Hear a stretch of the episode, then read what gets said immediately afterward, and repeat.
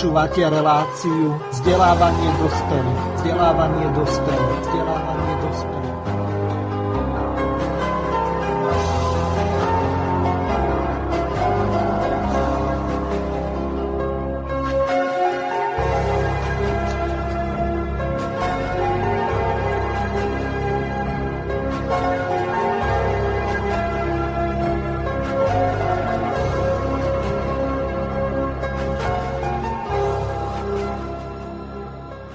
Vážení a milí poslucháči Slobodného vysielača, od mikrofónu zo štúdia Banska Bystrica Juch vás srdečne pozdravuje moderátor Miroslav Hazucha, ktorý vás bude sprevádzať reláciou vzdelávanie dospelých. Na dnešný deň sme si vybrali výročnú tému. Dnes máme 101. výročie, veľmi významné výročie vzniku Československej republiky z hodov okolností 28. októbra 1918. Pri tejto príležitosti som do dnešnej relácie pozval dvoch historikov, pána Ivana Luliaka zo Slovenska. Pozdravujem ťa, Juko. Prajem príjemný dobrý, príjemné dobré neskore popoludnie a prajem príjemné počúvanie všetkým poslucháčom Slobodného vysielača. Ak pán doktor Skála dorazil, tak aj toho pozdravujem v Prahe. Hezký podvečer vám na Slovensko, do, do, do moderátorovi, kolegovi i všem posluchačům. Takže túto reláciu by sme asi mali začať trošku netradične. Vzhľadom k tomu, že v Českej republike je 28. október štátnym sviatkom. Na Slovensku je to pamätný deň. O tomto sa pobavíme trošku neskôr, tak by som hneď v úvode zahral Československú štátnu hymnu. Vzhľadom k tomu, že v podstate od 1.1.1993 sú obidve republiky samostatné, ale pri tejto príležitosti mám tu čest zahrať Československú štátnu hymnu.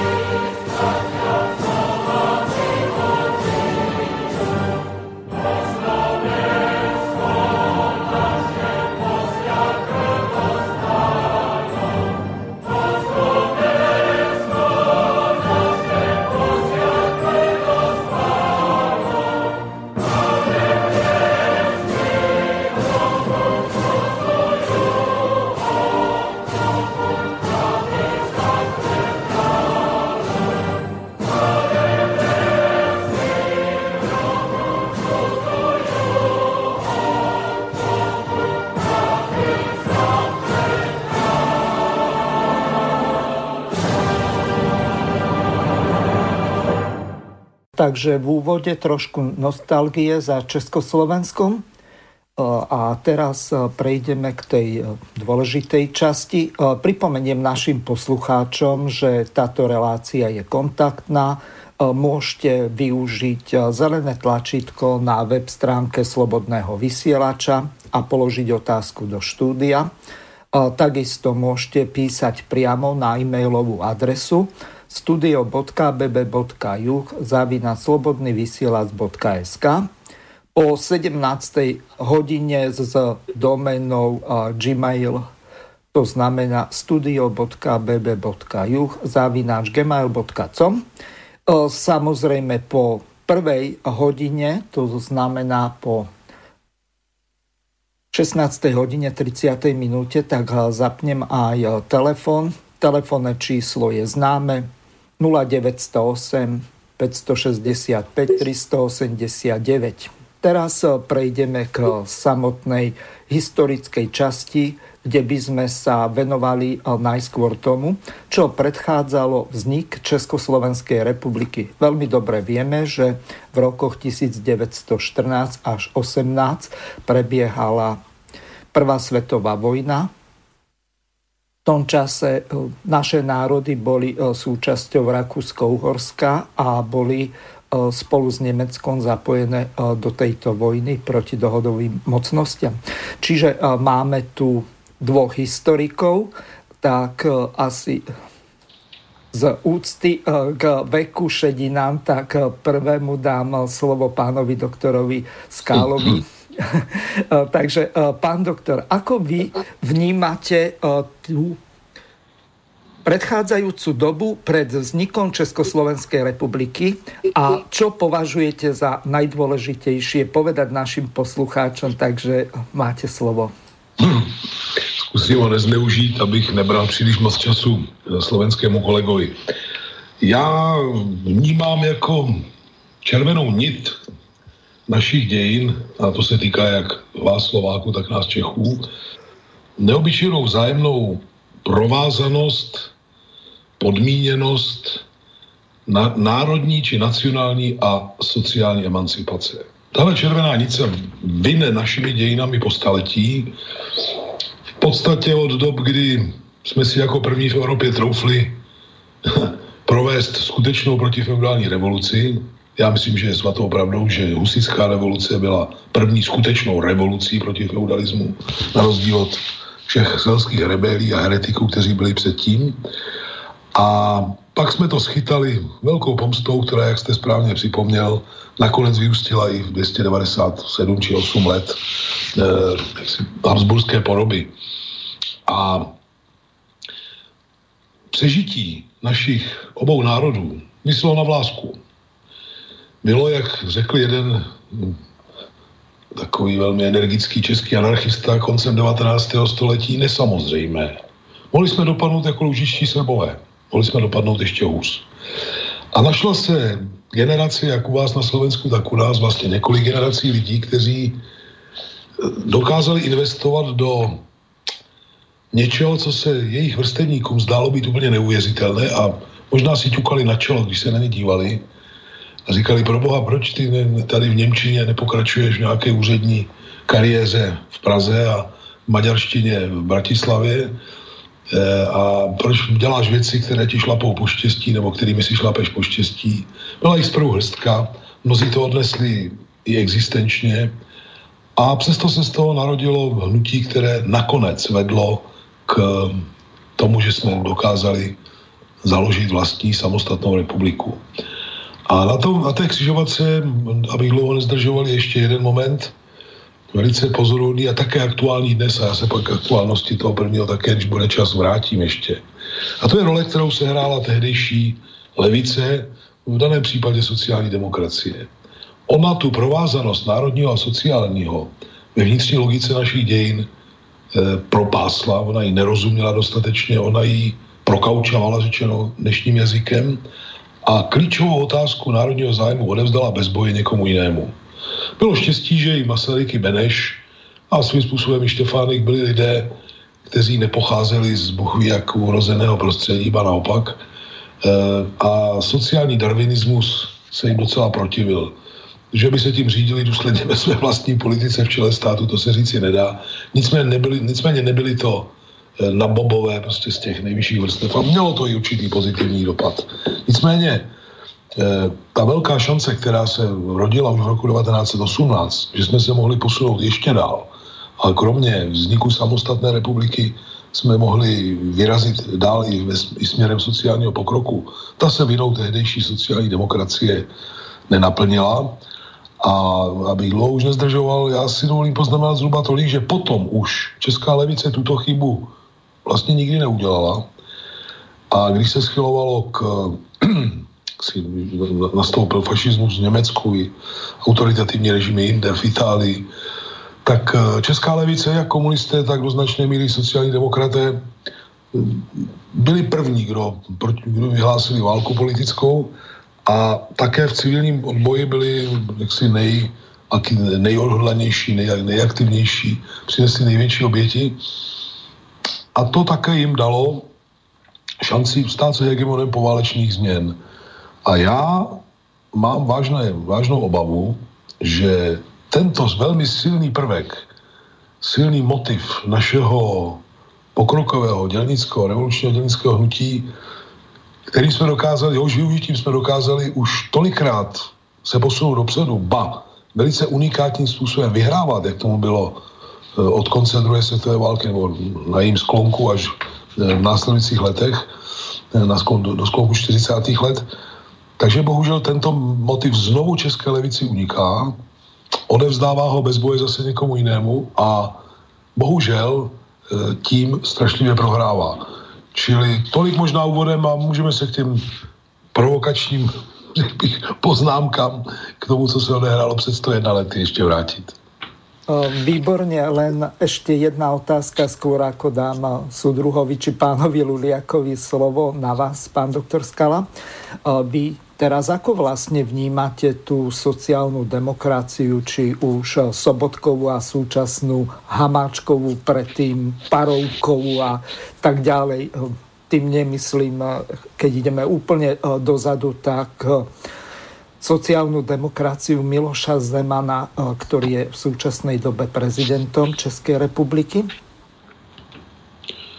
Tak sociální demokracie zprvu těžila z toho ze dvou věcí. Za prvé z šoku, který pochopitelně nepřál nám komunistům na Prahu 90. let a z toho, že byla takzvaná transformace provedena brutálně šokovou metodou a tedy uh, si vedla ke schudnutí a k existenčním problémům milionů lidí a otevřela prostor pro člověka s energií a inteligencí Miloše Zemana, který tehdejší retorikou o spálené zemi a loupeži století či tisíciletí a podobně si dokázal vydobít eh, velké místo na naší politické scéně a nakonec, jak slíbil, tak také vkročil hlavním vchodem do Strakovky, což je sídlo předsednictva vlády. No ale to samozřejmě mohlo vydržet jenom do určité míry a já jsem dokonce přesvědčen, že i kdyby v čele sociální demokracie později nestály takové nuly jako Sobotka a Gross a, dneska Hamáček. Takže i člověk s potenciálem Miloše Zemana by dnes také nesklízel 30%, protože mezi tím se doba změnila a sociální demokracie, reformistické pindání už lidem, kteří s, nimi se poměrně nemazlí, nic nového není sto, nejsou z to nabídnout. Miloš Zeman má velké štěstí, že odešel v roce 2002 a uvědomí si, že mu tenkrát bylo pouhých 58 let. Já si myslím, že on možná byl natolik prozíravý či mazaný, že tušil, že prostor, kdy, který mu umožnil jaksi tu jeho hvězdnou hodinu, tu nebude trvat věčně. Dnešní sociální demokracie samozřejmě není ani sociální demokracií v pravém slova smyslu, je čím si na způsob e, sociálních liberálů, kteří eh, si vůči daný poměru nic významně, významně kritického nemají a snaží se lidi přivábit na eh, rádoby levicové lakování poměrů, prostě, které tu jsou. A popravdě řečeno, ve špičkách dnešní sociální demokracie převažují lidé, kteří dokonce kopou řekl bych, v drezu cizího zájmu a cizí režie proti naší zemi. Jsou pečení vaření na jistých ambasádách a pracují na jejich jaksi zadání.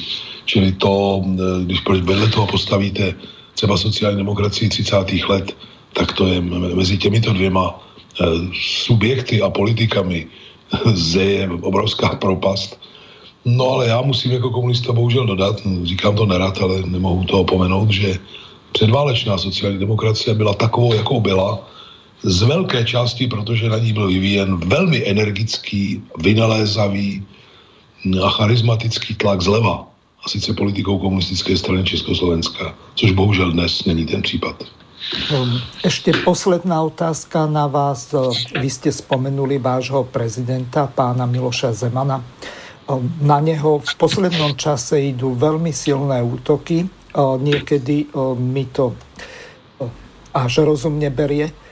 Naposledy Miloš Zeman, váš prezident, zverejnil svoju zdravotnú dokumentáciu, čo je v podstate utajovaná skutočnosť, o ktorej by verejnosť nemala vedieť. To sú osobné údaje o jeho zdravotnom stave, ale on ju zverejnil napriek tomu, že sú to jeho údaje. Na Slovensku sa proti tej elektronickej zdravotnej dokumentácii a možnosti zneužitia tak vedie nejaká taká mediálna vojna, ak to môžem nazvať skoro všetci sú proti tomu, aby niečo takéto bolo. Samozrejme, politici sú za. Ako vy vlastne vnímate to, že prezident musí dokazovať národu, že je zdravý a schopný viesť eh, krajinu? Tak eh, on to samozřejmě dělat nemusí, vy jste to správně nazval. On to učinil pod tlakem, pod tlakem prostě politické konkurence zprava, pod tlakem médií, No já si myslím, že to je docela frapantní e, exemplární příklad toho, kam se česká politická mediální scéna dostala a u vás jste na tom konec konců docela podobně. U vás také jste dokázali zvolit, doufám, že to mohu říct, naprosto neznámou ženu. Ale Ivanu... to je moja veľmi dobrá známa. My sme dávno spolupracovali pred viac a? ako desiatimi rokmi alebo 15 ako občianskí aktivisti e, s tým hm? združením Via Juris, ktorému šéfovala nejaký čas. Čiže pre mňa to nebola lenže pre 99,5% slovenských občanov, tak to bola smetisková právnička. Tak nejak to lidé vnímají u nás. A mně se líbí štiplavé poznámky, které na její adresu neustále jak si generuje Luboš Blaha a někteří další. Ale já jsem odbočil k paní Čaputové. Já jsem chtěl říct si něco jiného, že e, to, že se prezident e, naší země musí snažit výjít, e, nebo nemusí, ale nakonec vychází vstříc často velice nehorázným požadavkům, dokládá míru v níž je česká politická mediální scéna ovládána lidmi, kteří systematicky pracují proti českému zájmu. To jsou lidé eh, působící na zahraniční, na vnější, řekl bych, objednávku pod cizí režii, eh, plní cizí zadání. Miloš Zeman není člověk, s kterým bych souhlasil na 100% ani náhodou. Nicméně v některých otázk, otázkách národního zájmu přeci jen se dokáže postavit to, tomu fanatismu eh, jaksi absolutně prozápadnímu, proamerickému, rusofobnímu eh, a tak dále a tak dále. Eh, dokáže jaksi hájit naše korektní vztahy s Čínskou lidovou republikou a podobně. Za to je trnem foku těmto silám a oni na ně vyvíjí takový tlak, že nakonec dělá věci, které by za normální okolnosti jistě nedělal. Toho je podle mého soudu především důkazem to, na co se tážete. No, posledná štipľavá poznámka možno na vášho ministra zahraničných vecí, e, pána Petříčka, ktorý od nášho Miroslava Lajčáka nie je o nič lepší, len paradoxne je, to spočíva v tom, že Petříček je za ČSSD, čiže za stranu, ktorú vybudoval Miloš Zeman. Tak jistě, takovou nulu, jako je Petříček, jsme v Černínském paláci ještě neměli za celé dějiny to je něco neuvěřitelného. Způsob, jak no, proč se tam dostal, je notoricky známo, protože tam se nepodařilo prosadit jeho protektora jistého Poche, či Pocheho, nebo jak se to skloňuje, nevím přesně. A e, je to, je to neuvěřitelné. Ten člověk v podstatě vede soustavné dostihy e, o to, aby mu bylo uznáno, že je dostatečně prozápadní, dostatečně proamerický, dostatečně protiruský, dostatečně protičínský a je to prostě trapas, jeden veliký, jeho profesionální zázemí je ubohé. Máte pravdu, že dějeli se tak jménem sociální demokracie, tedy strany, která deklaruje svým názvem, že chce demokracii nejenom v procedurálním smyslu, ale také v sociálním směru, tak eh, jak si já jsem jednou o něm napsal, že to možná dotáhne na hřebík do rakve ČSSD. No to je celkom možné. A teraz eh, prejdeme k nášmu druhému hostovi a k tomu historickému exkurzu, čo vlastne predchádzalo vznik Československej republiky.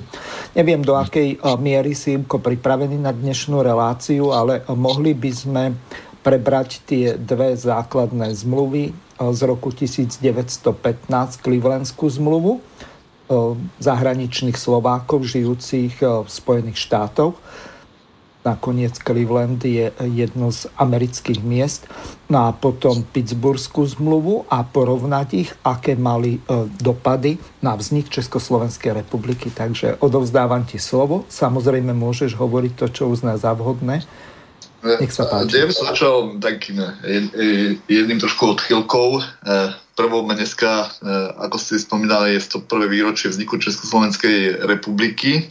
Minulý rok pri tom z tom výročí e, bol jednodňový štátny sviatok, ktorý bol prijatý vládou a parlamentom len na to z tej výročie. Ja si myslím, že je to veľká chyba, pretože Slovensko má viacero sviatkov úplne zbytočných a úplne nezmyselných, či to je napríklad Cyrila Metód, alebo 15. september, ktorý by pokojne v kalendári nemuseli byť, kým taký významný dátum, ako je 28. október, je len pamätným dňom. Je to veľká škoda, pretože e, e, rozhodne je tento sviatok a, tento deň významnejší ako napríklad v porovnaní s 5. júlom, ktorý e, je čisto politickým rozhodnutím z roku 1925, keď bol prijatý Československým parlamentom zákon o štátnych sviatkoch a pracovnom pokoji. Takže veľmi, je mi veľmi ľúto, že tento deň je pr- len pre českých eh, bratov z Poleríky Moravy eh, dňom štátneho sviatku a pre nás Slovákov akýmsi pamätným dňom. Je, bolo by veľmi dobre, keby sa toto zmenilo, aby aj eh, Slovensko mohlo mať tento deň ako štátny sviatok. Čo sa týka, pre, čo všetko predchádzalo prvé, vzniku Československa, ja si trúfam povedať, že roku 1900, teda niekoľko rokov pred vznikom štátu, nik netú netušil o tom, že nejaké Československo bude. E, svet a Európa speli k prvej svetovej vojne, tam bolo viacero náznakov formovanie blokov, spojenectiev, ktoré sa neskôr potvrdzovali, rozpadali, mocenské záujmy na jednej strane Nemecka, Osman, upadajúcej sa osmanskej ríše, e, Rakúsko-Horskej monarchie, ale aj z uh, Ruska, Francúzska, Veľkej Británie, boj o kolónie, bolo všetko len akýmsi predobrazom toho, že o pár rokov vypukne, vyplynie veľký svetový požiar, ktorým nesporne prvá svetová vojna bola. Čo sa týka vzniku Československa, ja si trúfam povedať, dneska sa historiografia obracia na to, že je, bol to rozhodnutie parížských mierových zmluv, o ktorých sme pred, nedávnom hovorili, že je to rozhodnutie spojencov, rozhodnutie, rozhodnutie výťazných mocností dohôd. Ja naopak si trúfam povedať, že Woodrow Wilson až do roku 1918 vôbec neuznával nejaké vznik nových štátov. Bol za to, aby Rakúsko-Horská monarchia bola akýmsi federálnym voľným uskupením, voľným štátom. Nebol način z toho, že by sa malo Rakúsko-Horsko rozpadávať. E, v skutočnosti e, marxistická historiografia bola k tomuto bližšia, keď tvrdila, že vznikom nových štátov, či to bolo Polsko, Československo, ale aj Fínsko e, a iné štáty, Rumunsko, na tom územnom podklade základe, akým poznáme prakticky aj dnes, že bolo výsledkom výsledkom eh, revolučného vrenia v Rusku, ktoré rozdelo žalár národov Ruskú ríšu. Eh, a to bolo aj k tomu, že viedlo k rozpadu Rakúsko-Horskej monarchie. Treba povedať, že dneska opäť o to naša moderná historiografia nehovorí o tom, že mm, do, do, dobrovoľníci, ktorí boli v zajateckých táboroch v Československu, v, v Rusku z Československa, alebo nastupujúceho alebo rakúskej časti monarchie, Rakúska, ale aj časti Uhorska, že mali už skúsenosti z oktober oktobrovou revolúciou a tieto myšlienky prinášali aj po návrate domov. Viedlo to k mohutnému vreniu v priebehu roku 1918 sociálnym nepokojom v predlitavsku i zalitavsku. Takže nemôžno dneska povedať, že Československo vzniklo z rozhodnutia veľmoci. V roku 1918 v novembri sa uskutočnilo prvé zasadanie parlamentu, kde sám predseda vlády Karel Kramaš povedal, že Vznik Československa je významným dňom svetových dejín e, Ruska, aj spojených e, udalostí v Rusku a na frontoch e, vzájomne na seba vyplývajúcich. Takže z tohto hľadiska môžem povedať, že keby nedošlo, hoci história nie je o slovku, keby k revolučnému vreniu v ruskej monarchii, k rozpadu cárstva, neskôr aj ruské, dočasnej, dočasnej vlády, tak nové štáty by nevznikali. Nebola to vôľa e, zo strany e, porazených štátov ani zo strany výťazných mocností. Len právo na samoučenie národov, ako to vytičoval Lenin, viedlo k tomu, že k pohybom mohutným prichádzalo počas konca roku 1918 a bol ukončeným tzv. sociálnym výbuchom roku 1919, keď sa končí v podstate jedna historická etapa formovania štátov a ich smerovania. Či pôjdu štáty e, tým eh, starým spôsobom riadenia, alebo či e, pôjde myšlienkami socializmu. Treba povedať, že socializmus ako, štát, ako myšlienku na, na štátne zriadenie bola populárna nielen u vznikajúcich, postupne vznikajúcich celej marxistickej lavici v sociálnej demokracii, či to bolo v Československu, vo Francúzsku, ale aj v iných štátoch, ale bolo to aj hlavným kredom aj vtedajších pravičiarov v sociálnej demokracii. Čím sa výrazne odlišujú od sociálnej demokracie dnes, ako bolo spomínané predrečníkom. Čo sa týka e, ostatných dohod, ja tvrdím jedno. Clevelandská dohoda, aj keď možno mala význam e, pre, po roku 1918 nasledujúca aj Pittsburghská, na ktorú sa odvolávalo predstavitelia vznikajúceho Československa. Rozhodne si myslím, že ak by nedošlo k medzinárodno-politickým súvislostiam vedúcim k vzniku nových štátnych e, zria- celkov a nových štátov, nikdy by nemali na význame. Takýchto dohod bolo v histórii napísaných a podpísaných mnoho. No tým, že nedošlo k nejakému svetodejnému odrazu, k nejakej udalosti, tak eh, tieto dohody, zmluvy zapadli prachom.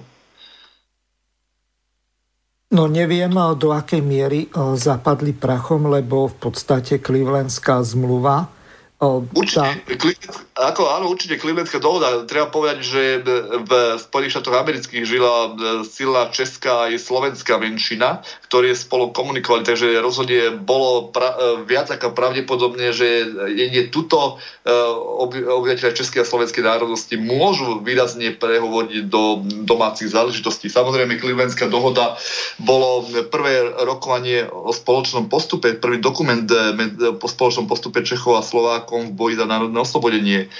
Bola podpísaná v oktobri roku 1915, teda v čase, keď ešte sa nevedelo, ako dopadne vôbec Prvá svetová vojna, či vlastne sa v skorom období skončí. V tomto období v roku 1915 už bolo isté, že vojna, hoď sa spočiatku predpokladalo, nebude mať taký rýchly priebeh, ako si mysleli, ale že potrebovala dlhšie.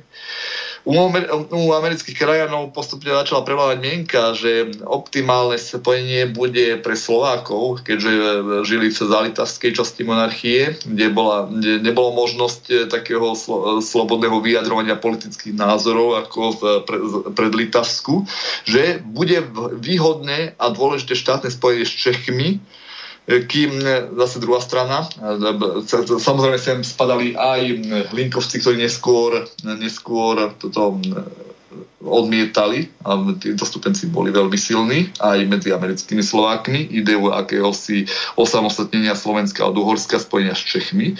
Samozrejme, druhá veľmi početná vrstva amerických Slovákov zase videla e, vplyv a myšlienky tzv. čechoslovakizmu pod, e, pod egídou akejsi matky Čechie, kde bude mať, e, kde bude mať Češci dominantnejšie postavenie. Takže v podstate boli už počas počas Clevelandských rozhovorov a podpísania Clevelandskej dohody rôzne názory a rôzne pohľady, ako by mal nové štátne nový štátny zriadený nový štát e, pracovať, ako by mal vznikať, aký by mal mať postavenie.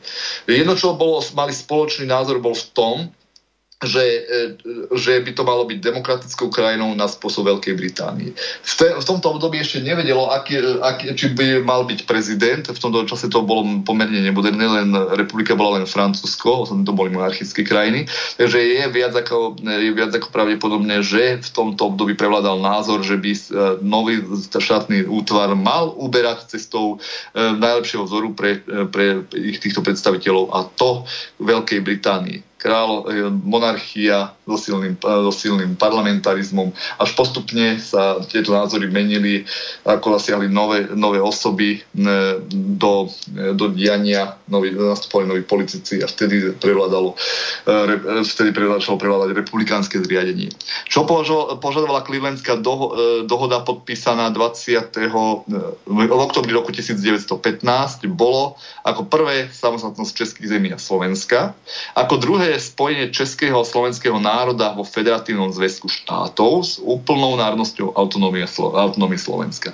To znamená, že v, v, v skrytom súboji medzi krajanmi vyhral, vyhral bola určitá dohoda, kde, kde, kde mali návrh priamo tie, skôr tie nacionalistické kruhy vyznávajúcu určitú samostatnosť Slovenska. Tretie malo byť volebné právo, to malo byť všeobecné, tajné a priame. A štvo, štvrté mali byť formy vlády, ako sme spomínali, to bola, mal, mala by to byť personálna únia s demokratickým zriadením štátu, teda dvojkomorový parlament na spôsob Veľkej Británie a vedenie štátu, pričom ešte sa úplne nerozhodlo, ale bolo, pravde, bolo viac ako pravdepodobná požiadavka panovníka. A mali byť e, tieto, po piaté bol tam taký neurčitý bod, ktorý mal hovoriť o tom, že majú byť doplnené na základe dorozumenia medzi oboma stranami. Takže e, v tomto období sa to javilo tak, že Clevelandská dohoda e, je síce prvý dokument, ale môže ďalšími dokumentmi sa doplňať. V ďalších ustanoveniach dohody sa obe strany okrem iného zavezujú vytvoriť spoločný fond, spoločný výbor na rokovanie, tam, e, tam, boli, tam mali byť aj s inými porobenými národmi e, z zalitavskej časti monarchie, najmä s juhoslovanmi, ale aj Rumúnmi. E, signatármi e, Clevelandskej dohody e, boli v tomto období Albert Pavol Matej a Ivan Daxner. Za českú stranu podpísali Ludwig Fischer a Jozef Kramer.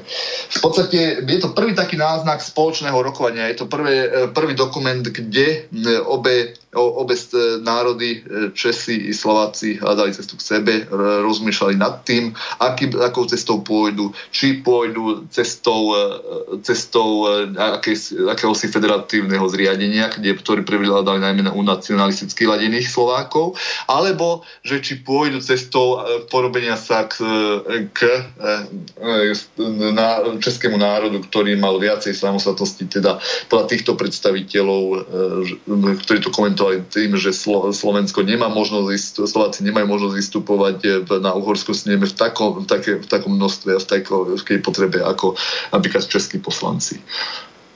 Výborne, Ivko. Teraz opäť dám slovo pánovi doktorovi Skálovi, ak sa počujeme. Pán Áno. doktor, ste tu? Áno. Výborne, lebo niektorí hostia mi odbiehajú, tak radšej overujem prítomnosť, lebo do Prahy nevidno hoci u nás nevidno ani na najbližší kopec, lebo je tu hmla a okrem toho som chorý ako kvoň, ale e, to je vedľajšia záležitosť, na to nejako e, zvládnem aj e, s teplotou. Ale čo je dôležité? Teraz by sme mali prejsť k tej Pittsburghskej zmluve alebo dohode a k tomu, ako vlastne sa ten vývoj pod vedením Tomáša Garika Masarika uberal. Pripomeniem eh, také základné eh, dátumy, vzhľadom k tomu, že toto je relácia vzdelávacia. Pittsburghská dohoda bola podpísaná počas prednáškového turné v Pittsburghu. Bolo to 31. mája 1918, čiže v tom čase ešte prebiehala Prvá svetová vojna. Na rozdiel od tej Clevelandskej, ktorá predpokladala výraznú autonómiu a de facto federálne usporiadanie štátu, ku ktorému v Československu sme dospeli až po roku 1968. Ale teraz dobre by bolo vysvetliť, že čo vlastne na poli Slováka, na poli Moráváka Tomáša Garika Masaryka k tomuto viedlo, že sa priklonil k tomu centralizovanému riadeniu, k unitárnemu štátu, k myšlienke čechoslovakizmu, e, československého národa, československého jazyka a tak ďalej, ktorý bol zdá sa, že normálne kodifikovaný niekedy okolo roku 1930, ak si dobre pamätám. Ale nechcem vám vystrieľať všetky patróny, takže odovzdávam vám slovo. Takže e, s tou Pittsburghskou zmluvou a čo vlastne viedlo Tomáša Garika Masarika po prípade Edvarda Beneša k tomu, e, že e, takto to doriešili. Tak, kdo se tím trošku hrobíral, tak mi dá za pravdu že těžko vinit eh, Masaryka z toho, že by snad byl nějakým, že by trpěl nějakou slovakofobii. Vy jste sami správně poznamenal, že on pocházel z prostředí, které lidi lé, by, i kdyby tím trpěli, tak by je z toho léčilo. Hmm. A jeho hlavním motivem bylo, mm, byla národnostní struktura či etnická struktura budoucího státního útvaru, ve které by nám všem Slovanům hrozilo, že by nejpočetnějším etnikem byli Němci. A Masaryk a jeho parta e, potřebovali dosáhnout toho, abychom byli Československou republikou a aby Němci byli naopak národnostní menšinou. To byl klíčový, klíčový zlomový moment. Já bych ho nekritizoval až tak za, za, to, za tento postup, že ten má skutečně objektivní pozadí. Co si myslím, že bylo dluhem první republiky, to byla velmi asymetrická, řekl bych, uh, asymetrický vývoj z hlediska průmyslového rozvoje, uh, ale i některých parametrů kulturního rozvoje a tak dále. Kdy z jedné strany je fakt, že přišly tisíce nadšených Čechů šířit do světu a zakládat školství. Je fakt, že na Slovensku potom zejména s růstem fašistické hrozby z Německa byl založen poměrně velmi, velmi zdatný zbrojní průmysl a tak dále a tak dále. Nicméně Slováci se cítili, mnozí Slováci se cítili ne zcela rovnoprávně ve státě, který, který společně vzniknul a jak to už to tak bývá, hlavním příčinou byly po mém soudu hlavně sociálně ekonomické problémy, které Slovensko zažilo dvojnásob za velké hospodářské krize. Ale bývá to tak, že lidé někdy víc vnímají ty vnější, řekl bych, projevy, vnější symboly.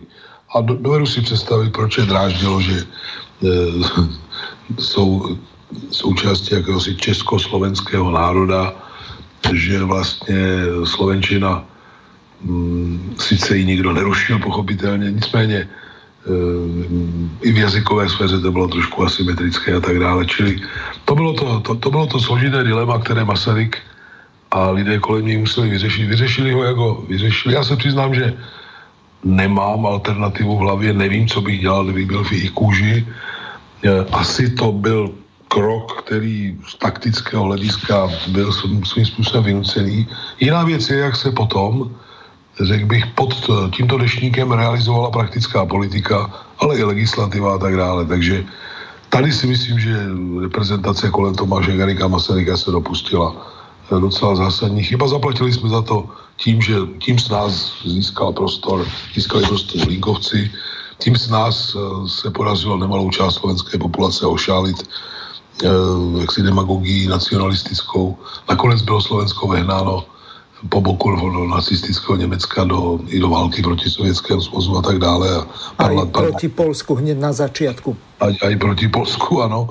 A takže m, někdy zdánlivě drobná chyba m, může působit jako sněhová koule, na ní se nabalí spousta jiných věcí a dopadne to, jak to dopadne. A když člověk potom mluví s lidmi, jako byl e, e, známý Ferošádek třeba, který byl odveden do slovenské armády a potom bojoval proti fašismu a pak z něj byl velký důstojník a skvělý vlastenec československý. A i po převratu v roce 89 se choval velice, velice příkladně a bojoval za, samé pokrokové, řekl bych, myšlenky, tak si člověk uvědomí, jak, do jak složitých situací i to vhánělo lidi, kteří sami ze, ze svých vlastních osobních pohnutek neměli nejmenší důvod se v podobných situacích ocitnout. Takže, takže zhruba tak, eh, já si myslím, že takhle nějak to bylo, můžeme zacházet do více detailů, ale myslím si, že to hlavní spočívalo zhruba tomu, o čem byla řeč. Um. Dobre, ešte sa vás pýtam na jednu dosť dôležitú vec. Mne padla sánka, ja som asi pred nejakými tromi týždňami a predtým ešte eh, pred mesiacom, alebo trošku viac, mal dve relácie s Moravanmi. A tam sme riešili tú otázku eh, moravskej emancipácie alebo emancipácie Moravy a Slieska. Eh, je tam nejaké hnutie, ktoré v porovnaní s tým, aké silné bolo E, povedzme začiatkom 90. rokov minulého storočia, tak to sa ani porovnať nedá. E, tým nemyslím len nejaké tie snahy okolo Sládka, ktorý v podstate bol republikán a snažil sa ešte dostať naspäť aj pod Karpatskú Rus, zakladal tam stranické organizácie republikánskej strany a tak ďalej. E, nechcem o tom hovoriť. Dôležitá vec je iná. Mne padla sánka, keď e, som sa dozvedel, že e, tuším 21. septembra, tak bol všeslovanský výbor, ktorý zasadal v Nitre v rámci všetkých Slovanov, východných, južných aj západných No a Morava tam na rozdiel od Čechov neposlala žiadného zástupcu.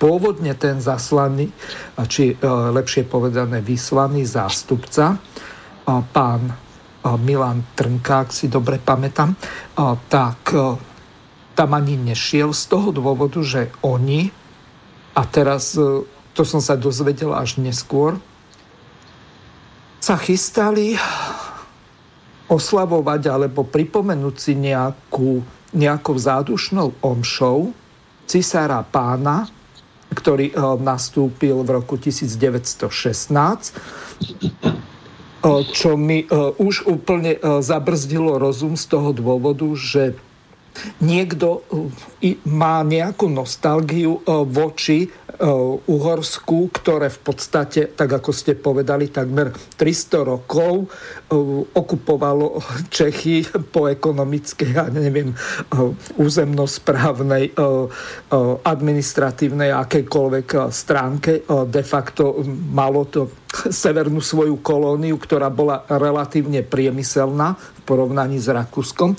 Ale čo je dôležité, ako je vlastne možné, že niekto dokáže uvažovať monarchisticky, to znamená, e, inklinuje e, k rakúsko-uhorskej monarchii alebo k Habsburgovcom uznáva Karla, e, kráľa, pardon, cisára Habsburga ako svojho panovníka, pretože oni mali moravské margrovstvo Toto nevím pochopit.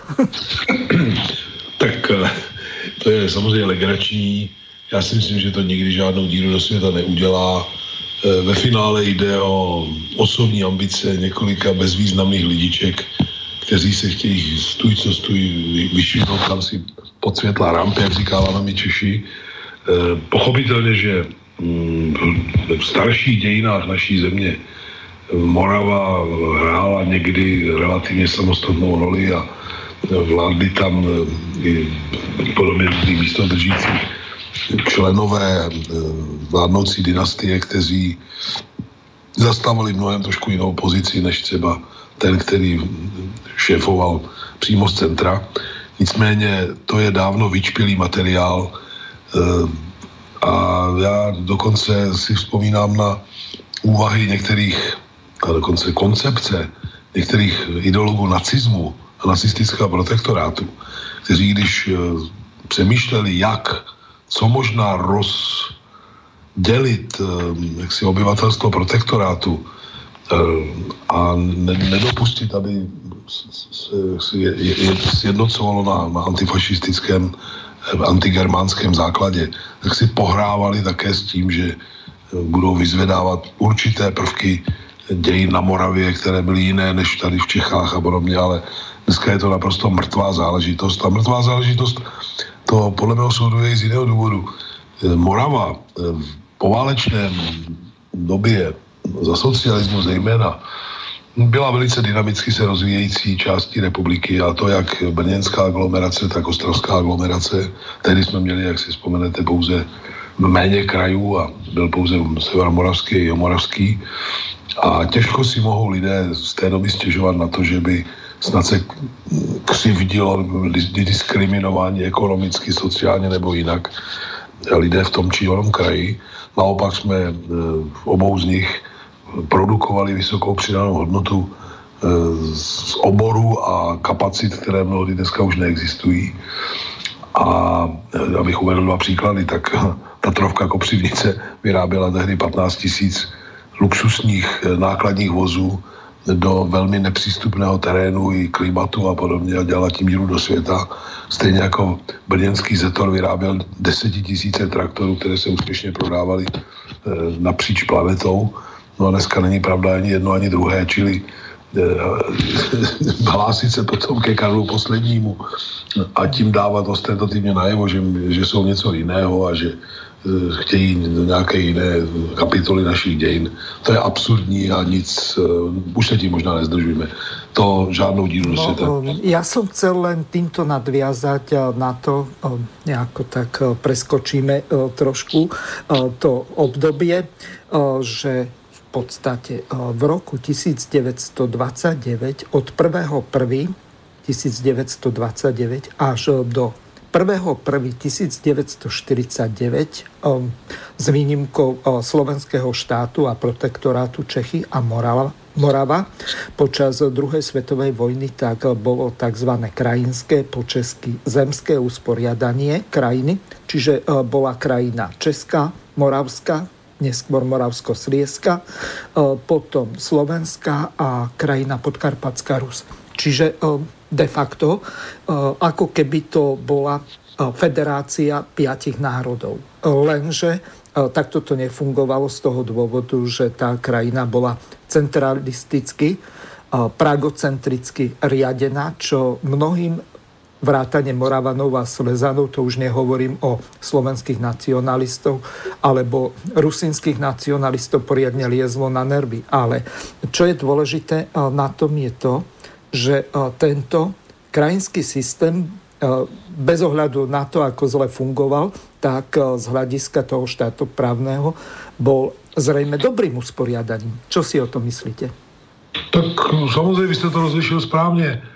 Z tohoto hlediska nikdo nepodřazoval, co já vím, Moravu Čechám a Čechy Moravě nebo Slovensku a podobně. Čili na to si stěžovat těžko lze tím sám vlastně říkáte, že tím absurdnější se hlásit ke Karlu poslednímu jako Habsburskému císaři, jestliže i Československá republika ze státu právního hlediska eh, respektovala tyto přirozené rozdíly či hranice. Jiná věc je, co se s tím dělo v praxi, to, o tom jsme se už bavili, ale poválečná doba, socialistická epocha, přeci eh, i ty bolístky, které jak si předtím lidé vnímali, eh, velkory se překonala. Už jsme se o tom bavili, tak já, já těžko najdu Moraváka, který si bude chtít seriózně stěžovat na to, že by snad, já se že by snad Morava byla diskriminována v Československé socialistické republice. To by bylo naprosto absurdní něco takového tvrdit. Čili tady někdo křísí nějaké staré duchy a je to o ničem. Mhm.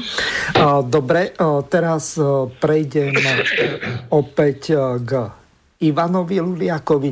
Imko, budeme ďalej e, pokračovať, čiže e, skončili sme pri tej e, Pittsburghskej a predtým Clevelandskej zmluve, alebo dohode, čo je zrejme lepší termín.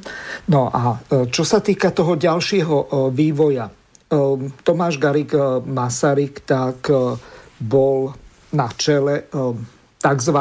mafie. Dobre by bolo vysvetliť, lebo mafia nostra nie je slovenský, respektíve český pojem, ale skôr talianský, aspoň takto posledný pápež to hlása.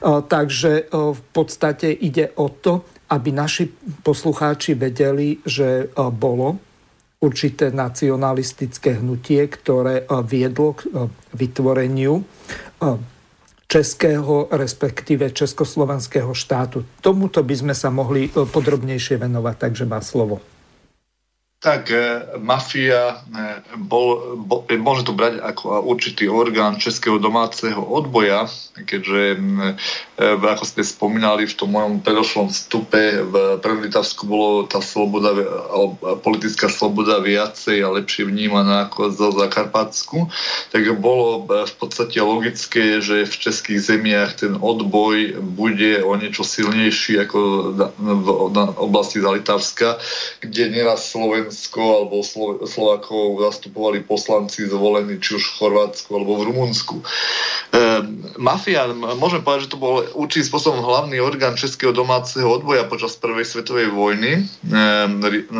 dneska sa tomu tak e, moderne hovorí, že riadil spravodajskú konšpiračnú činnosť. E, v podstate bolo to určité spojivko medzi zahraničným a domácim odbojom, respektíve zahraničnou sekciou udržoval spojenectvo spojenie so spojencami. V činnosti sa zúčastnilo okolo zhruba niečo nad 100-150 osôb, hoci niektoré údaje hovoria o dvoch stovkách. Názov mafia, ako si správne konštatoval, bol odvodnený podľa sicilskej organizácie Mafia, ktorú, od, ktorú príslušníci tohto československého odboja obdivovali, respektíve, respektíve mali e, určitú romantickú predstavu o akési odbojovej činnosti mafiánov na Sicílii. E, začína sa zhruba po, odjazde, po odchode profesora Tomáša Garika Masaryka do zahraničia, ešte predtým v decembri 1914 bol utvorený domáci výbor, ktorý sa volal Mafia. E, bo e, jeho účelom e, počas jeho, po jeho odchode bolo podpora, akási podpora zahraničných aktivít, aktivít Tomáša Garika Masaryka. Masaryka zbierávanie dajme finančných prostriedkov neskôr to, boli, neskôr to bol priamy odboj. V, v marci, od marca 1915 ho ju tvorilo predsedníctvo, predseda bol Edvard Beneš, okolo neho boli Karol Kramáš, Rašin, Šajner a, a Šamal. Rak, rak, rakúske bezpečnostné zložky proti tomu nieraz, nieraz zakročili. Veľké zatýkanie bolo po odchode, či už v prvej vlne po odchode Basarika, neskôr potom po odchode Bereša do, do, do zahraničia až v podstate činnosť mafie trvala až do roku 1918, keď, je, keď bola prepojená s činnosťou Československej národnej rady, eh, ktorá vznikla v Paríži a neskôr taktiež z činnosti Národného výboru Československého zanikla až v podstate až po prv, okolo prvého zasadania e, revolučného národného zhromaždenia novembri roku 1918. E, charakteristické bola konšpiračná činnosť, ktorá sa v tomto období začala stala ako si modernou prostredníctvom tajných kuriérov taj, prostredníctvom tajných kuriérov, dajme ľudí, ktorí museli, e, respektíve mali možnosť odcestovať do zahraničia bez toho, aby si ich nejak viac zvlášť všímali e, bezpečnostné orgány v podstate mafia, bol, bola to odbojová, bola to odbojová, odbojová zložka e, v, Česko, v českých krajinách v priebehu roku 1914-1918 prešla niekoľkými zatýkaniami niektorým predstaviteľom, či už to bolo Kramáš, e, alebo e, Rášin hrozil trest smrti, ale neskôr po nástupe cisára roku 1900, cisára roku 1916 dostali generáli pardon na najvyšší trest. Čo sa ešte by, som, ešte by som sa trošku vrátil aj ja na, na to, čo ste spomínali predtým eh, v tom úrivku ohľadom, ohľadom akých, akýchsi pochybných zásluh k cisárovi Karolovi I. A alebo užívanie šlachtičných titulov. Ja sa niekedy čudujem, že nikoho v, českých, v Čechách nenapadlo, že v podstate prvým zákonom, ktoré prijalo revolučné národné zhromaždenie e, roku 1918 v novembri, bolo zrušenie a zákaz užívania šlachtických titulov z pôvodnej starej monarchie. To znamená, to znamená, že v podstate tento zákon nikto po roku 1918 nevypovedal, takže tento zákon by mal byť v reálnej platnosti. Potom je fakt nepochopiteľné, prečo je taká veľká úcta k akýmsi šlachtickým, šlachtickým úctievaniu na spôsob nejakej monarchie, či už na Slovensku je to neustále preberanie nekritických článkov o kráľovskej rodine z Anglic Slovenska, kde človek má pocit, že Slovensko je štátom Commonwealthu ďalším. A pri českých zemiach určitému kniežaťu pánovi, ktorý e, je listé nemenovanej českej politickej strany, ktorý by, e, ktorý užíva... Ale e, povedz na rovinu, že sa jedná o Karola Schwarzenberga a že je stop 09. Áno, áno, mohol som to rovno pomenovať.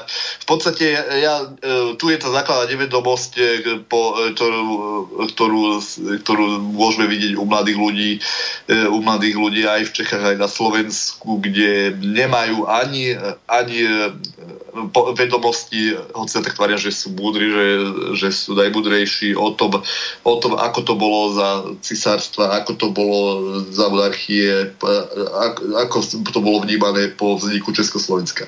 Je to, také, je to taký paradox, pretože v Čechách dneska majú sviatočný deň 28. oktobra vzniku Československej republiky. No na druhej strane popierajú jeden z prvých zákonov, ktorý Československé revolučné národné zhromaždenie prijalo na svojom zasadaní a to je zrušenie všetkých titulov a šachtických, cisárskych a všetkých dariadení o ocení. Takže v podstate e, na jednej strane e, liberálne médiá oslavujú vznik Československa, na druhej strane popierajú jej prvý, e, jej, jej prvý významný zákon Česko, Českej národnej rady a neskôr aj prijatý revolučným národným zhromaždením z novembra 1918. Ja ešte pripomeniem nejaké tie osobnosti z tej tzv. mafie, čo bola tá tajná organizácia, ako si veľmi správne pripomenul. Boli tam Kramáš, Rašin, Soukup, Dušek, Schneider. A po, okrem toho bola ešte jedna skupina českých vlastencov, alebo skôr nechcem to nazvať aktivistom, lebo e, to vyznie e, dosť blbo vzhľadom k tomu, že sa jednalo v podstate o rok 1917-18 bol e, tzv.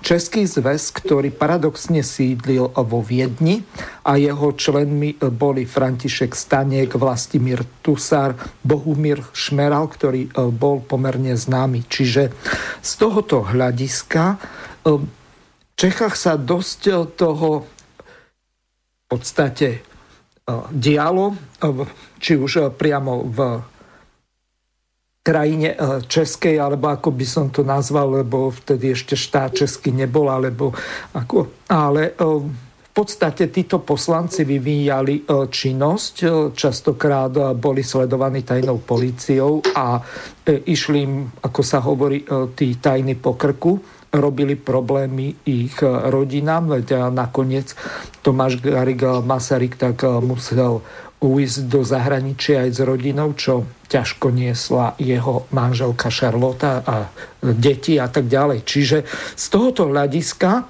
by sme e, to, túto časť mohli uzavrieť a prejdime k tomu, ako vlastne došlo k tomu vyhláseniu tej Československej republiky. To Ešte je dôležité. Som ešte ak by som mohol, tak eh, v samotnej sociálnej demokracii tohto obdobia roku 1918 nebolo, nebolo ešte úplne jasné, ako by sa mala sociálna demokracia prikloniť. Či by to mala trvať na tom, že Čes, že, že Československo by malo vzniknúť samos, ako samostatný štát. Šmeral dokonca isté obdobie e, roku 1918 sa dokonca aj predtým sa zapodie, ešte aj predtým hlavne sa zaoberal myšlienkou tým, že by malo Československo v rámci Rakúsko-Uhorskej monarchie pokračovať. Samozrejme, nebolo to tým, že by bol šmeral nejaký, šmeral nejaký monarchista. Šmeralovi išlo totiž to niečo iné. Šmeralovi išlo v tom období najmä o to, aby bolo to socialistické hnutie E, internacionálne a pevne, aby nestratilo, e, nestratilo spojenie, e, spojenie s masami či už nemeckej národnosti a s vedením socialistickej strany priamo v Rakúsku, v Rakúskej časti monarchie. Čo sa týka, niečo podobné bolo aj v nemeckej sociálnej demokracii, najmä v tom libereckom okruhu, kde sa forma, formatovala marxistická lavica nemeckej sociálnej demokracie v okolí Karola Krajbicha, Franca Warburgu Rúda a Aloisa Dojrata, ktorí v podstate tiež trpeli týmto istým, ale len na ruby na jednej strane, strane sa hlásili, že by bolo dôležité pokračovať s českými, s českými sociálnymi demokratmi v započatej úlohe. No na druhej strane s akými si rozpakmi vítali, rozpad, e, prijali rozpad Rakúsko-Horskej monarchie s tým, že sa, že sa nevyhradili e, v boji nemeckých nacionálov po roku 1918, keď mali požiadavku, že by sudety mali pripadnúť či už do Rakúska alebo do Nemecka Nemecka. Takže e, v oboch e, sociálnych demokraciách, ktoré, čase, ktoré pôsobili, dochádzalo k situácii, e, dochádzalo k situácii, že e, e, bol určitý e, protiprúd proti tej oficiálnej politike sociálnej demokracie. V českej sociálnej demokracii to vyústilo do akejsi politickej krízy, keď, e, bol, e, keď e, vypukol boj, ktorý musel riešiť 12. zjazd sociálnej demokracie na Vianoce roku 1918. A to bolo o tom, že či, o tom, že či prevahu získa modráčko Haškovo krídlo pravičiarske, ktoré vytýkalo Šmeralovi jeho e, prorakúsky postoj v minulých rokoch, alebo, alebo, alebo Lindia načrtnutá Šmeralova s Tivinom.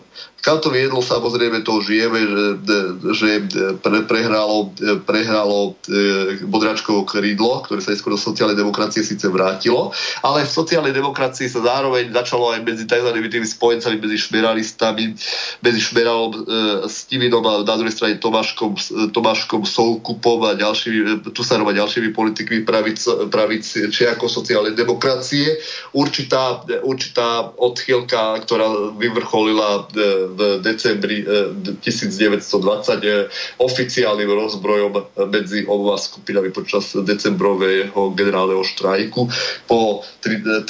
zjazde sociálnej demokracie. Takže v podstate aj priamo v sociálnej demokracii nebola tá situácia podľa, podľa, pred, podľa, podľa jednotného pravitka, meritka. V nemeckej sociálnej demokracii samozrejme to vedlo tiež k určitej roztržke, keď, keď bol Krajbichovi vytýkané najmä z nemeckých strán aj v sociálnej demokracii. To bol určitý paradox po voľbách roku 1920, že českí socialisti boli v, v, najsilnejšou koaličnou stranou a nemeckí sociali, socialisti boli opozičnou stranou, hoci spájali bližšie myšlienky myšlienky ako nemeckých socialistov, napríklad ako s nemeckými agárnikmi.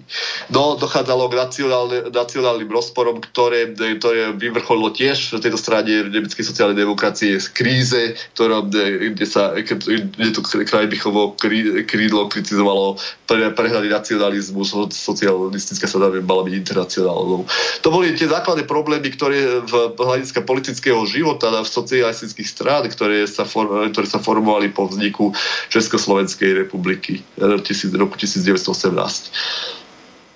Mhm. Eh, dobre, a teraz eh, prejdeme k tomu, ako vlastne došlo k vyhláseniu tej Československej republiky. Môžeme sa vrátiť aj k tomu, čo nasledovalo o dva dní neskôr na Slovensku, k Martinskej deklarácii a tak ďalej. Čiže ide Živko. Tak, Slovensko samozrejme e, nebolo tým spôsobom e, pripravené ešte na to, že by malo samozrejme, bola tam tá, e, bola tam tá klivenská dohoda Pittsburghská. Významný bol prejav Ferdinanda, Ferdiša Jurigu, ktorý odmietol v podstate manželstvo, ako to nazval, s národom maďarským a by malo ísť vlastnou cestou. Samozrejme, Slovensko, opäť z hľadiska politického diskurzu musím uviesť tak, že veľmi ťažko bolo zložiť napríklad revolucionárne zhromaždenie pri vzniku Československa. A z jedného podstatného dôvodu. Kým v českých zemiach sa vychádzalo z toho, ako dopadli posledné predvojnové voľby do Českého snimu, tak kde boli samozrejme sociálni demokrati, a ostatné politické strany, tak na Slovensku tento kľúč neexistoval. Viedlo to určitým e, paradoxom, ktoré, e, ktoré nakoniec neskončili veľmi úspešne. A to bolo, že Slováci všetkého politického zamerania, či to boli sociálni demokrati, hlinkovci alebo slovenskí agrárnici, skončili v jednotnom klube, jednotnom klube slovenských poslancov zo Slovenska, ktorý, ktorý nemôžu nazvať úplne ani klub, lebo medzi všetkými skupinami slovenských poslancov bolo také vzájomné hašterenie a vzájomný nesvar, tak e, v, v, českom, v, česk, v, česky, v českých poslaneckých kluboch to bolo rozhodne e, vystupovanie profesionálnejšie. Čo sa týka e, Slovákov, tak samozrejme začali rozpory pnutia už aj na pravom spektre, konkrétne v Hlíkovej slovenskej ľudovej strane, hoci sa prihlásili k vzniku Československa No, nechcem, aby to znelo úplne školomensky, tak e, nebudem, nebudem, nechcem predkladať tie informácie, ktoré sú dostupné viacej z encyklopédie, ale skôr k tomu, čo, o čom sa menej vie. Preto to trošku rozoberám z tých politických rozhodnutí. Tak, e, tak, e, tak Hlinkovci už postupne v priebehu roku, konca roku 1918 a roku 1919 začali využívať otázku autonómie. Bola tam cesta... Len takto, Ivko v tom čase ešte Hlinková strana nebola ako HSLS neskôršie. To bolo len radikálne krídlo sns čiže Slovenskej národnej strany, ktorú viedol Juriga.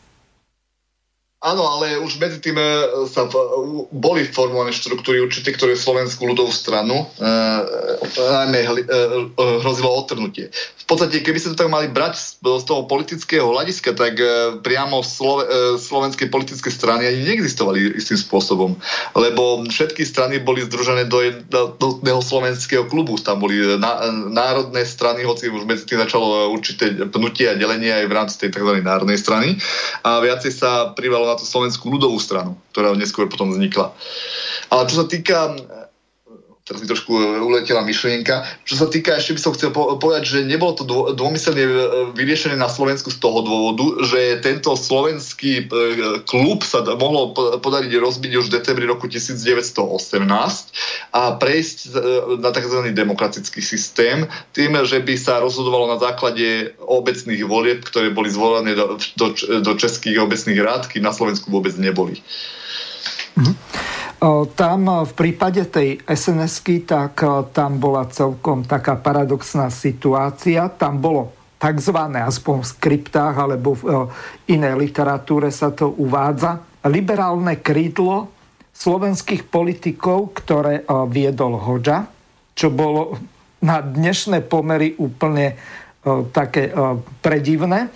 A čo sa týkalo ďalších tých funkcionárov, tak bol tam Ďula, potom Šrobar, Stodola, Milan Ivanka a ďalší. Čiže to bolo celkom zaujímavé tam, čo sa týkalo tých národných síl a neskôr formovania tej Hlinkovej ľudovej strany pod vendením Andreja Hlinku. Len opäť e, skúsme sa vrátiť teraz e, k tomu, ako došlo k tej Martinskej deklarácii, e, ako to na Slovensku vôbec nevedeli, čo sa deje v Prahe alebo v českých zemiach alebo na Morave a tak ďalej?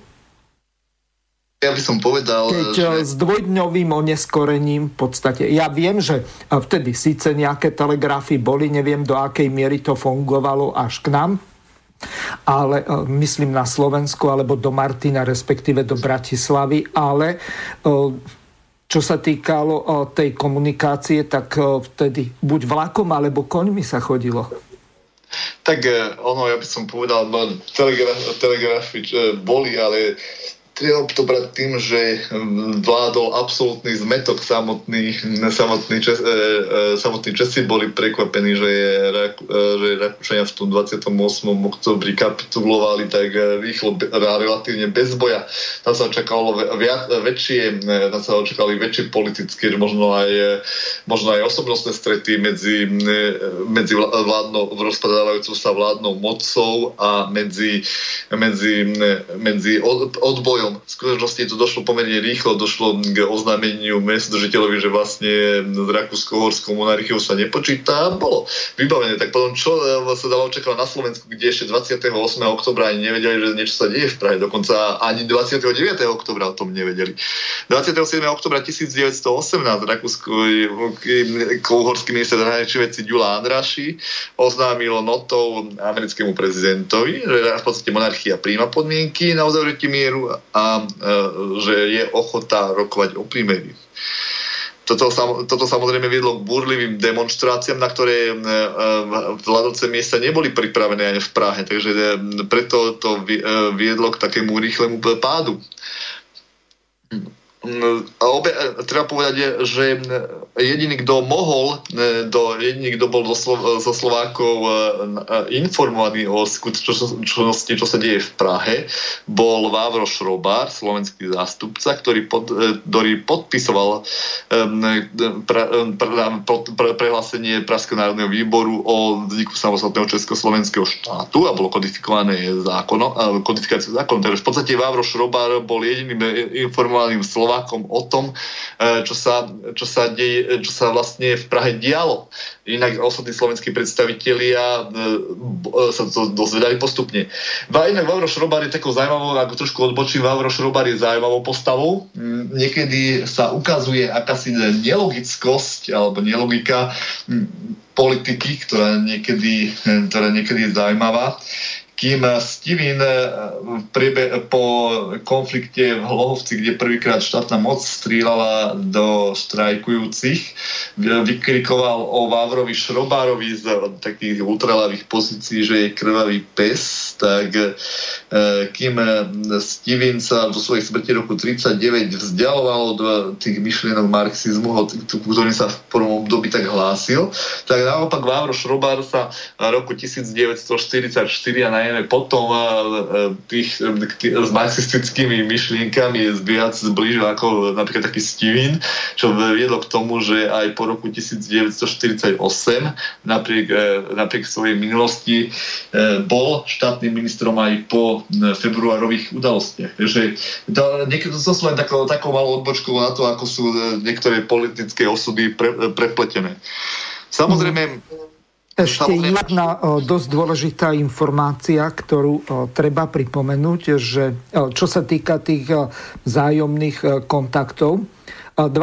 oktobra 1918 podnikol Matúš Dula cestu do Prahy. Cieľom bolo prerokovať s predstaviteľmi Národného výboru, ktorí zastupovali Kramáš, Klofáč, Rodgal a ďalší, otázku pripojenia Slovenska k budúcemu spoločnému štátu. Čiže oni nejaký prehľad o tom, čo sa dialo, mali títo slovenskí vlastenci alebo nacionalisti z tej Slovenskej národnej strany. Len teraz by ma ešte zaujímala jedna vec, trošku odbočím. Po desiatich rokoch, to znamená v roku 1928, tak je známa tzv. Tuková aféra alebo Tuková kauza, kedy vyšiel s nejakou tajnou doložkou, kde údajne malo Slovensko získať, neviem, či autonómiu, samostatnosť, alebo mohlo sa rozhodnúť, ako bude ďalej pokračovať. Samozrejme, nikto nikdy takúto tajnú doložku alebo tajný dodatok nevidel. Za to Vojtecha Tuku odsúdili na 15 rokov, čo na Slovensku, hlavne v týchto nacionalistických krúhoch, zrejme oprávnenie získalo veľký odpor. Čiže toto je, sú také dosť dôležité veci. Argumentuje sa s niečím, čo údajne bolo, nikto to nevidel, skoro ako UFO. Keby bol to Dula alebo povedzme Tuka ukázali, že naozaj takáto doložka alebo dodatok k tej Martinskej deklarácii je, tak asi by to bolo vyzeralo úplne inak. Ty si myslíš vzhľadom na to, že sa zaoberáš tým, že čo sa dialo v týchto rokoch, pátraš v archívoch, našla sa nejaká takáto tajná doložka alebo dodatok k Martinskej deklarácii? Tak e, zatiaľ mo, e, moje badanie sa trošku viedlo iným smerom, ale e, toto je myšlienka Tuku, ktorú s tým vystúpil. Samozrejme, bolo to prv, v období Prvej republiky veľmi, čast, veľmi častá myšlienka, využívala sa v politickom boji, vystupovali s ňou na pôde Československého parlamentu či, či senátu, najmä hlinkovskí poslanci. Vyzna, zatiaľ, čo sa jedine to spomína, bolo v rámci, v rámci politic, procesu Tukom po tzv. Tukovej afére, keď, keď, keď, keď to odštartovala najväčšia kríza Hlinkovej slovenskej ľudovej strany v histórii. Bolo to istá štátna, objavila sa istá štátno-filozofická taká úvaha Tuku o 10. roku Martinskej deklarácie uverejnená 1. 1. januára 1928 v denníku Slovák. E, označil, Tukaz e, označil v podstate e, zápisnicu z porady z 31. oktobra 1918 ako tajnú klauzulu Martinskej deklarácie, ktorá mala obmedzovať dĺžku trvania štátu Československého na 10 rokov. V deň 10. výročia Martinskej deklarácie, teda 31. oktobra 1928, mal nastať mimoriadný stav, akési vákum právne, kde mali na území Slovenska prestať platiť zákony. Takémuto stavu sa malo dať zabrať len tým, že by slovenský národ uplatnil samorčovacie právo a vyhlásil samostatnosť na Československej republiky. Samozrejme, Samozrejme, ono to, je to skôr tuková myšlienka, nikde e, som sa takýmto názorom inde nestretol, že by také čosi bolo. Samozrejme, e, keby to aj tak bolo, tak, e, tak sa na to aj na klauzula spomína aj v iných dokumentoch. V podstate, v podstate ani samotní Hlinkovci s ňou úplne potom neoperovali v prvom období svojho pôsobenia. Začalo sa to až vtedy, keď s týmto Vojtech Tuka začal vystupovať, či už vo svojom, vo svojom časopise Auto autonómia, neskôr aj svojim, hlavne toho v začiatkom roku 1928 svojim článkom v denníku Slovák. V skutočnosti v skutočnosti e, situácia bola úplne iná. A zaujímavé bolo sledovať e, v tomto e, začiatku roku 1928 postoj vedenia Hlinkovej slovenskej ľudovej strany. Hlinková slovenská ľudová strana sa k tomuto, keďže bola vládnou stranou, nebola, teda, nebola v opozícii ako po iné obdobie, voči tomu to stávala najprv odmietavo, potom zdržanlivo, potom zdržanlivo a a neskôr, keď Hlinka prišiel svojho cesty, sa priklonil na Tukovú stranu. Takže dá sa povedať, že samotná Hlinková slovenská ľudová strana nebola s týmto úplne oboznámená, respektíve ich takýto krok e, Tuku, e, zverejnenie ich stranického časopise prekvapil. Až keď, prišiel, až keď Hlinka pevne uchopil moc vo svojich rukách, e, tak až vtedy začal vehementne stavať, stavať na obranu Tuku. Treba si spomenúť aj postoj slovenských poslancov, najmä či už to bol sociálny demokrat Ivan Derer, ktorý v parlamente konštatoval, že nejde o žiadnu štátoprávnu úvahu, len ani o žiaden vedecký článok, ale že sa jedná o politický čin, ktorý má za úlohu rozvrátiť pomery v republike v jubilejnom roku rep- republiky. Keď ja si to pozrel aj v oficiálnych záznamoch z rokovania poslaneckej snemovne Republiky Československej, um, viacerí poslanci upozorňujú mali na Tukovú protislovenskú činnosť, e, ďalej na maďaronskú činnosť, takže, e, takže bolo voči tomu e, veľký odpor zo, strany slovenských poslancov iných strán, či už to bolo sociálna demokracia, ktorú zastupoval najmä Ivan Derer, potom ďalej to bol spomínaný Ivánko, Milan Ivánka, e, ktorý dokonca v, ma, e, v máji roku 1928 podal na tuku trestné oznámenie. Mm-hmm. Len keď sa vrátim k tomu, o čom som hovoril pred pár minútami alebo pred pol hodinou zhruba s pánom doktorom Skálom, tak domnievaš sa na základe toho, že od toho roku 1929, prakticky od 1. januára, bolo zavedené to krajinské usporiadanie, že či náhodou táto tuková aféra, ak to môžem tak nazvať, nenaštartovala ten systém iného územného usporiadania, už to nebol nejaký unitárny e, štát, ale e, v podstate rozdelená republika na týmto zemským alebo krajinským spôsobom. Čo si o tom myslíš? Že táto, téma, táto úvaha by mohla byť veľmi zaujímavá, len by si vyžadovala dôkladnejší prieskum v archívoch, e, či už krajinského, či už policajného riaditeľstva, e, riaditeľstva v Bratislave, ktorá monitorovala aj politickú činnosť politických strán. Takto je to vyjadrenie sa veľmi, veľmi náročné, pretože nemáme ešte ďalšie podklady, ktoré sa tohto obdobia týkajú. E, celé to odštartovala úvaha Tuku, ktorý to nazval, ktorý to nazval určitým vedeckým, vedeckým určitým eh, vedeckým článkom, odborným, určitou právnou analýzou, ktorá sa samozrejme nepotvrdila, lebo, lebo, eh, lebo eh, oficiálne dokumenty toho nehovoria. Samozrejme zároveň je veľký problém zo slovenskej strany, ja to odôvodním ako na dejinách našej komunistickej strany, kde, a porovnám to s českou, s českou stranou. Prečo nastávajú takéto rôzne prehlásenia a k ranným dejinám Československa je v tom, že kým v, Česk, v českej časti e, boli zvyknuté politické strany alebo e, mimoriadne stretnutia oficiálne e, tesno pisecky zachytiť a neskôr to vydať ako stenografický záznam. Týkalo sa to najmä zjazdov e, českej sociálnej demokracie pred vojnovom, ale aj v, krátko po vojne. Tak na Slovensku, na Slovensku do toho zvyk nebol. Slovensko nikdy, ofi, slovenskí poslanci e, nikdy svoje oficiálne zasadania nezaznamenali tesno pisecky a neskôr stenografickým, vydaním stenografického zápisu.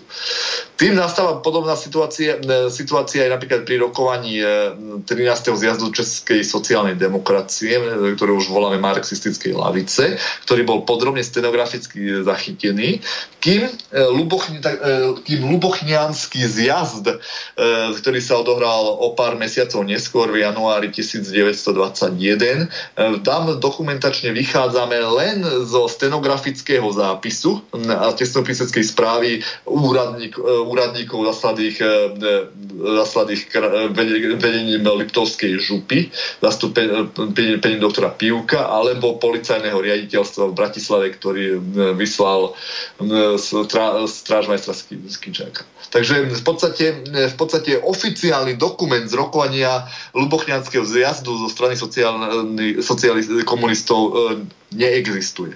Existuje len oficiálny stenografický záznam e, poriadený policajným riaditeľstvom, ktorý sa dopúšťa množstva faktografických omylov, pretože buď e, zapisova- policajný zapisovateľ nezachytil úplne všetko presne, alebo respektíve um, pojednaniam a informáciám, respektíve rečiam poslancov neporozumel. Takže z tohto dôvodu, um, ak by som to mohol porovnať, dokumenty, iné dokumenty iných ustanovenia politických organizácií vychádza z toho, že podobne e, dokumentačne nie je zladený ani e, Liptovský memorandum z Stučianského Sv. Martina.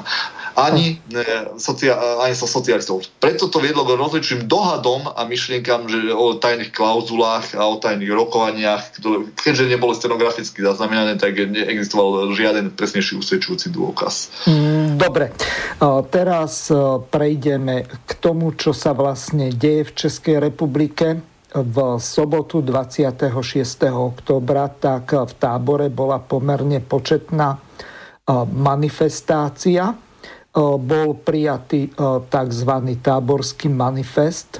Je to pomerne dlhšia pasáž, ktorú som z toho video záznamu vybral, tak ho prehrám a potom dám slovo pánovi doktorovi Skálovi, aby to okomentoval, že kde sme sa vlastne po v tom roku 1989,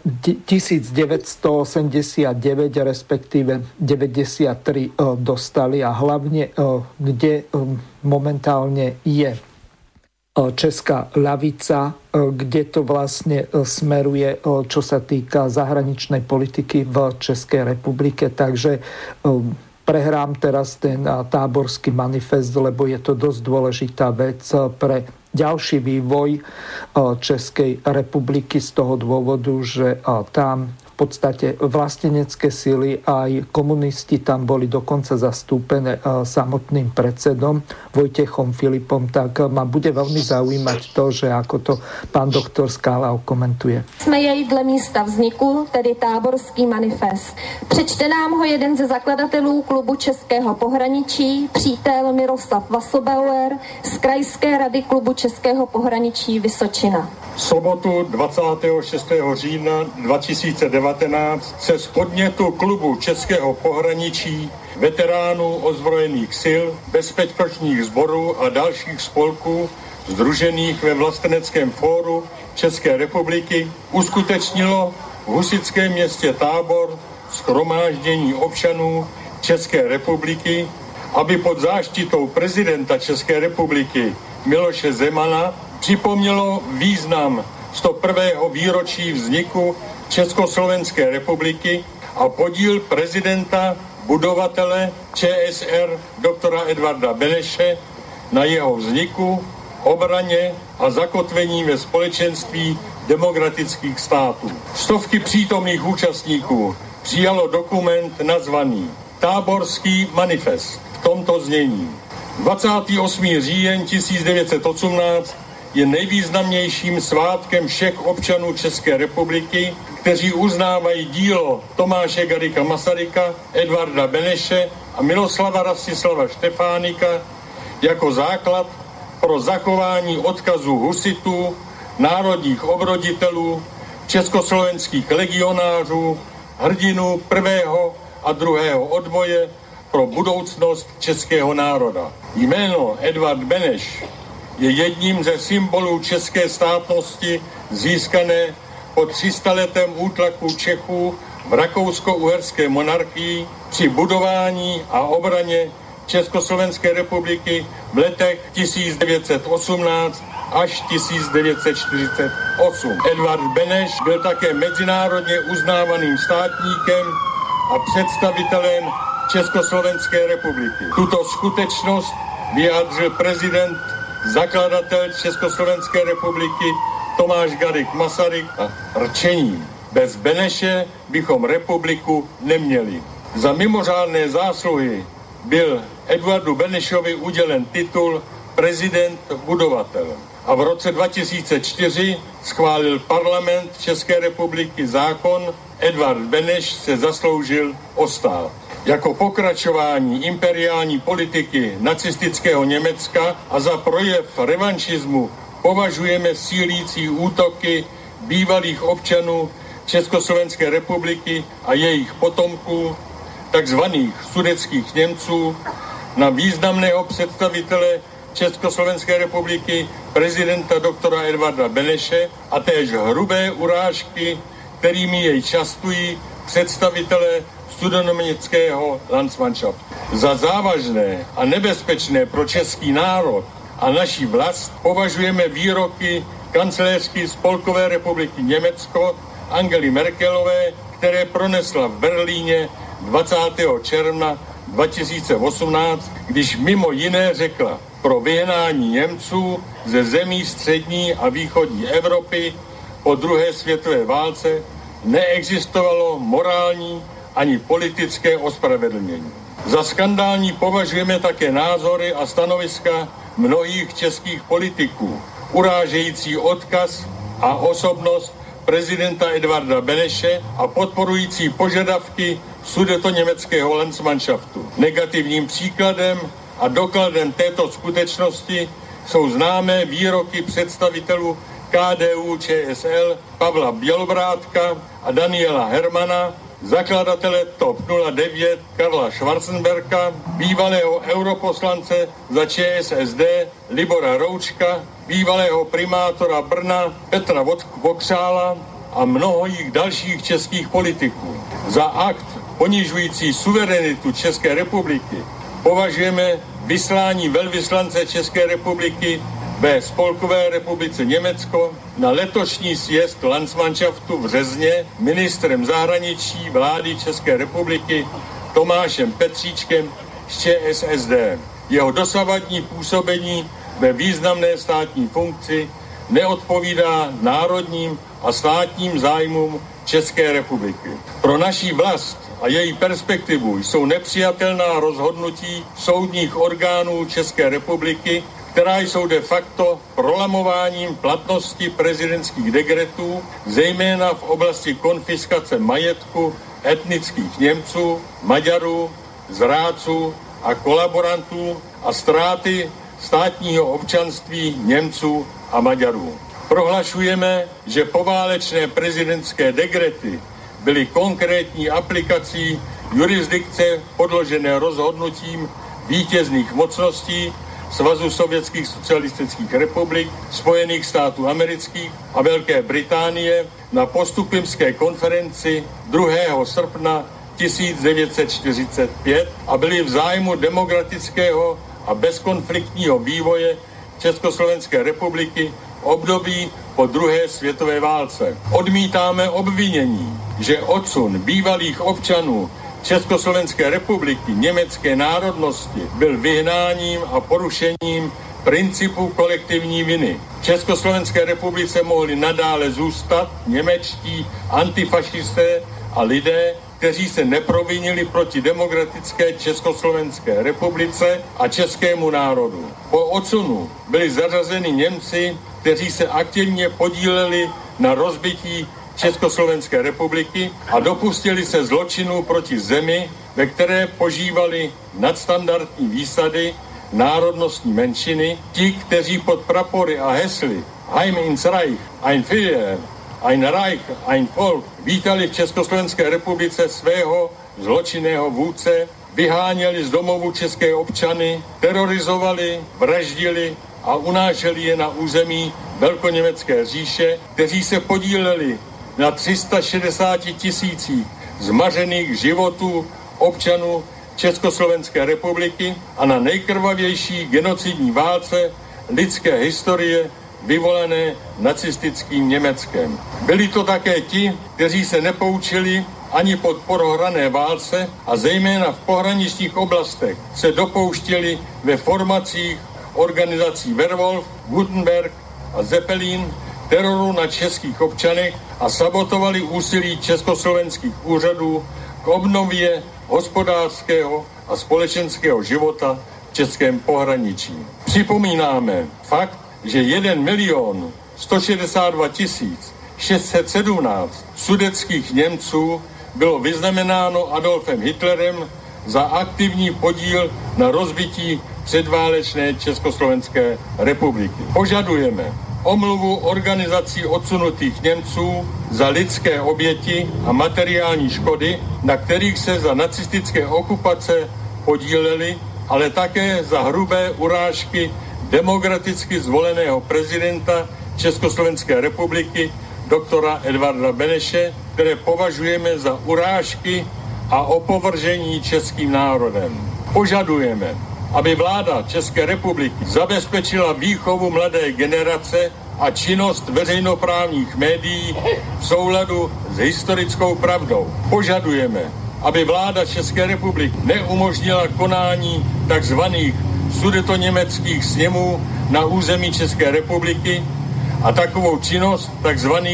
sudetoněmecké kanceláře v Praze a prosudeckých spolků v České republice, která nebude v souladu s česko-německou deklarací z 1. ledna 1997. Požadujeme, aby vláda České republiky připravila návrh na zakotvení českého národa a českého jazyka do ústavy České republiky a aby jej parlament České republiky přijal ještě v tomto volebním období. Požadujeme, aby římskokatolická církev ctila zájmy českého národa a výroky svých představitelů nenahrávala revanšistickým zájmům Landsmannschaftu. Nejdůležitějším požadavkem současnosti a budoucnosti je zachování světového míru a přátelských vztahů mezi státy a národy. Vážíme si proto také činnosti mírových organizací v Spolkové republice Německo a jinde ve světě a jsme připraveni k takovým vztahům přispět za předpokladu, že nebude nastolován požadavek likvidace degretu prezidenta budovatele České republiky doktora Edvarda Beneše. Konstatujeme, že narůstající požadavky Landsmannschaftu neprospívají přátelství mezi českým a německým národem ani míru ve světě. Cesta ke smíření nemůže vést nastolováním revanšistických požadavků, ale jen vzájemným pochopením a praktickým uplatněním historické pravdy.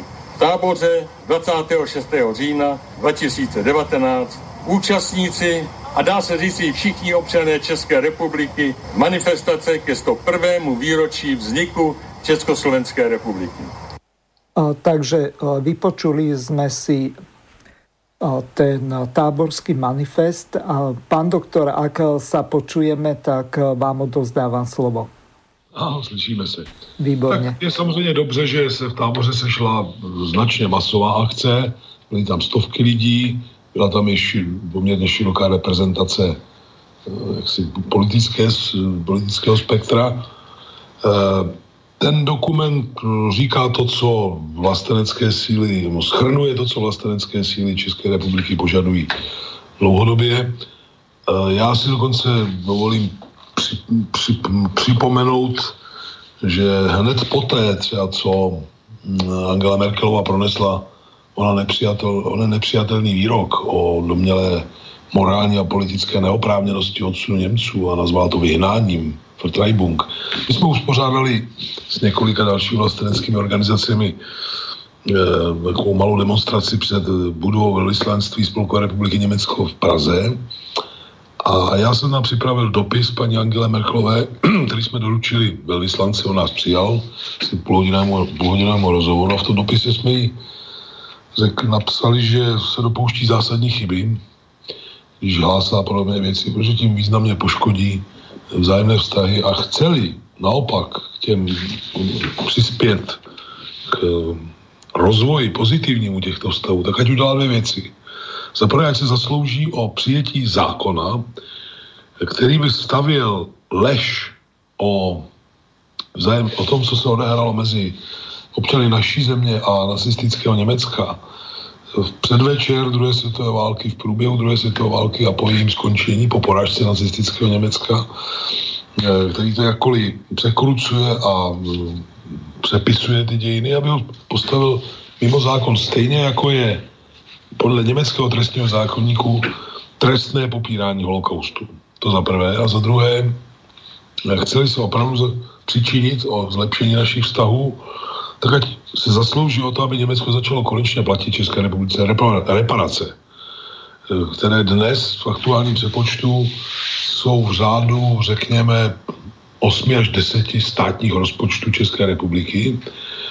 A nikdo neříká, že by to Německo muselo zaplatit jednorázově, nicméně, a to jsme tam také napsali do toho dopisu, eh, znovu je česká práce zdrojem velkého obohacení Německa, a bylo by docela jednoduché odštípnout, když to tak řeknu, rok co rok z, z těch obrovských zisků, které plynou od nás do Německa, určitý přiměřený díl, eh, odvést ho do fondu bych eh, pro dva účely. První by byl, prvním by bylo odškodnit nejenom generaci, která prožila peklo okupace, ale i generace bezprostředně poválečné, protože popravdě řečeno, ty také žili e, o to méně bohatě, když to řeknu rádoby diplomaticky, že nesli následky, že země ještě nesla následky okupace a války.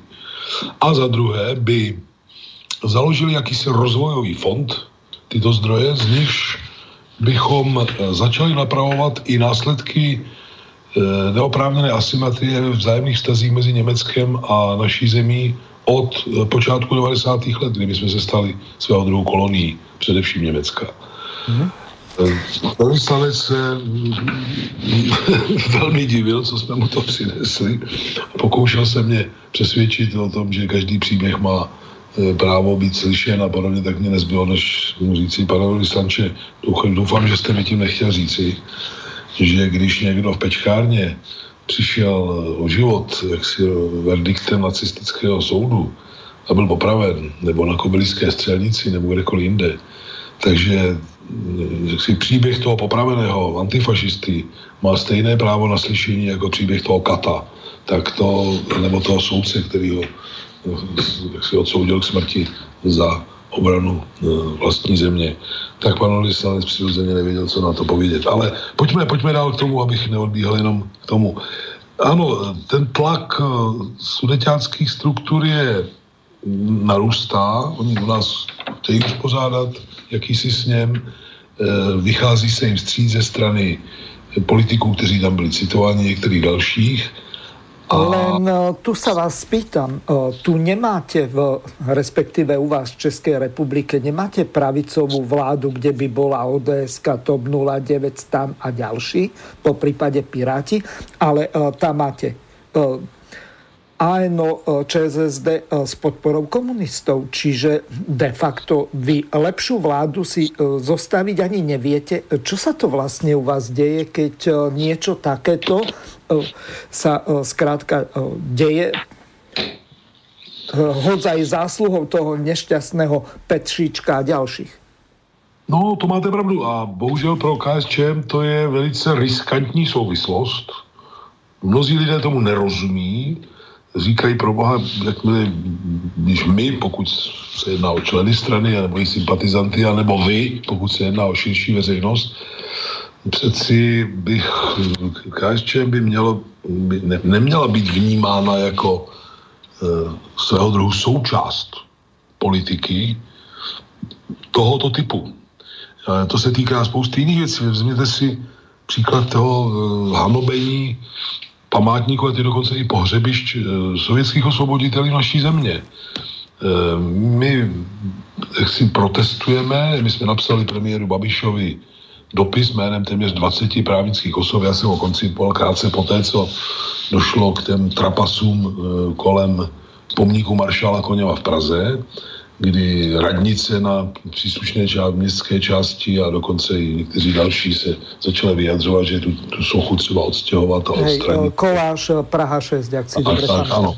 Tak my jsme napsali premiéru Babišovi, dal jsem si tu práci, aby nás bylo, říkám, asi skoro 20, právnických osob typu asociací, spolků a podobně. Podepisovali jsme to jménem jejich jaksi předáků, protože to bylo třeba zvládnout během 48 hodin. Pořádali jsme tam velkou, jaksi, velký meeting před tou sochou, před tím pomníkem.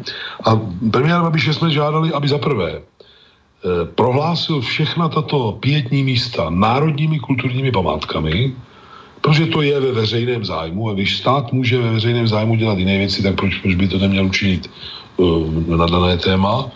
A za druhé, aby převzal do vlastnictví státu všechny, řekl bych, parcely a pozemky, kde uh, tato pomníky, památníky a tak dále stojí a tím pádem by zbavil jakékoliv kompetence lidi, jako je ten kolář a, a, a další, kteří neváhají se vyjadřit, se chovat tak neuvěřitelně nestydatě.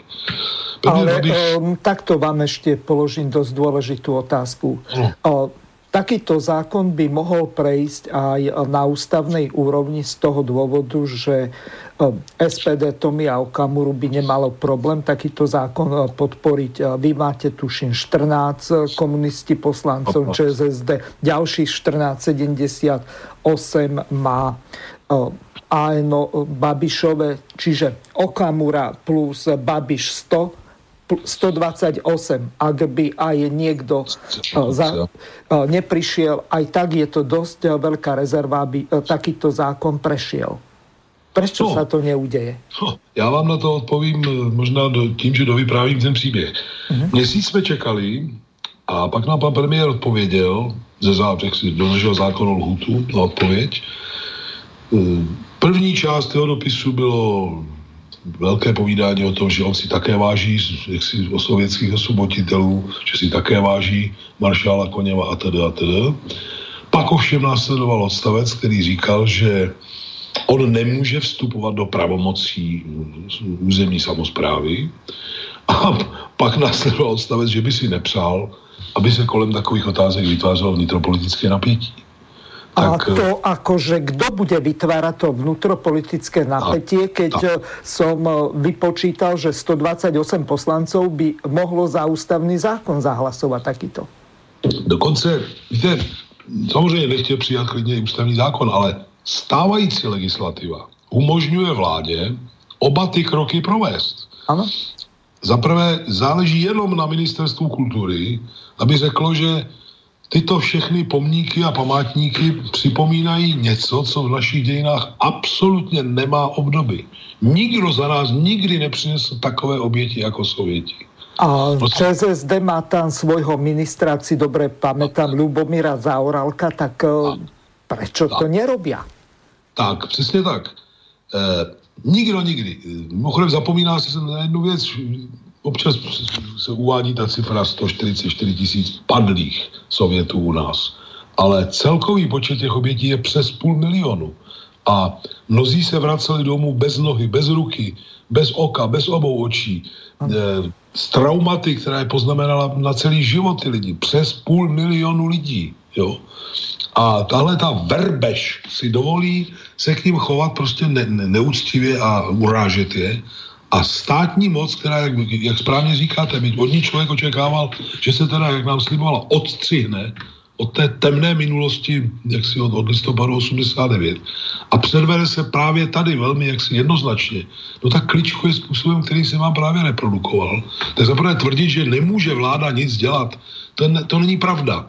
Vláda může prohlásit za národní kulturní památky naprosto o svém vlastním rozhodnutí, rozhodnutí ministra, ministra kultury. Vláda mu to může uložit a nazdar. A pokud je o si převzetí těch pozemků, kde ona památná místa jsou, no tak když může vykupovat od nějakých farmářek a farmářů eh, pozemky, když staví dálnice nebo železniční koridory a je to ve veřejném zájmu, tak v nemenším veřejném zájmu je, aby převzala do svého vlastnictví a tedy ochrany se vším všudy tyto parcely, jestli to má vykoupit a za kolik, to já, nebyly žádné miliardy, bať to nejsou žádné velké plochy, a, a, a utnout, řekl bych, jakoukoliv pravomoc přidrzlých týpků, jako je nějaký kolář, který si dovolují urážet lidi tohoto typu.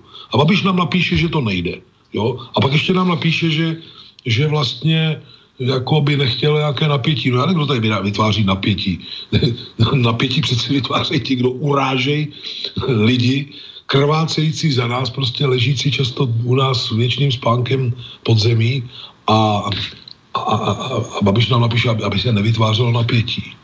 Tak já vám tím odpovídám na otázku, že já tomu nerozumím. Já jsem napsal po té, co zhanobili ten pomník v Ostravě a ještě teď v země, jak jsem napsal velice tvrdý komentář na parlamentní listy, kde jsem uh, i premiéra Babiše, nebo teda vládu vyzval, kromě toho, co tady už uvádím, aby i u nás byl přijat zákon, který postaví, tak jako v Německu to popírání holokaustu, postaví naroveň, nebo bude trestně stíhat každého, kdo nejenom, že bude hanobit pomníky, památníky a pohřebiště, ale kdo bude i verbálně si útočit na, na tuto obrovskou hodnotu našich dějin, protože ten německý zákon také trestá i za mediální a jiná veřejná vystoupení, která popírají holokaust. Tak jestli někdo bude u nás popírat eh, věčnou slávu a útočit věčnou, na věčnou slávu těch, kdo za nás přinesli tak neuvěřitelné oběti a zachránili nás před genocidou, tak by měl být trestán úplně stejně. Já jsem velmi zvědav,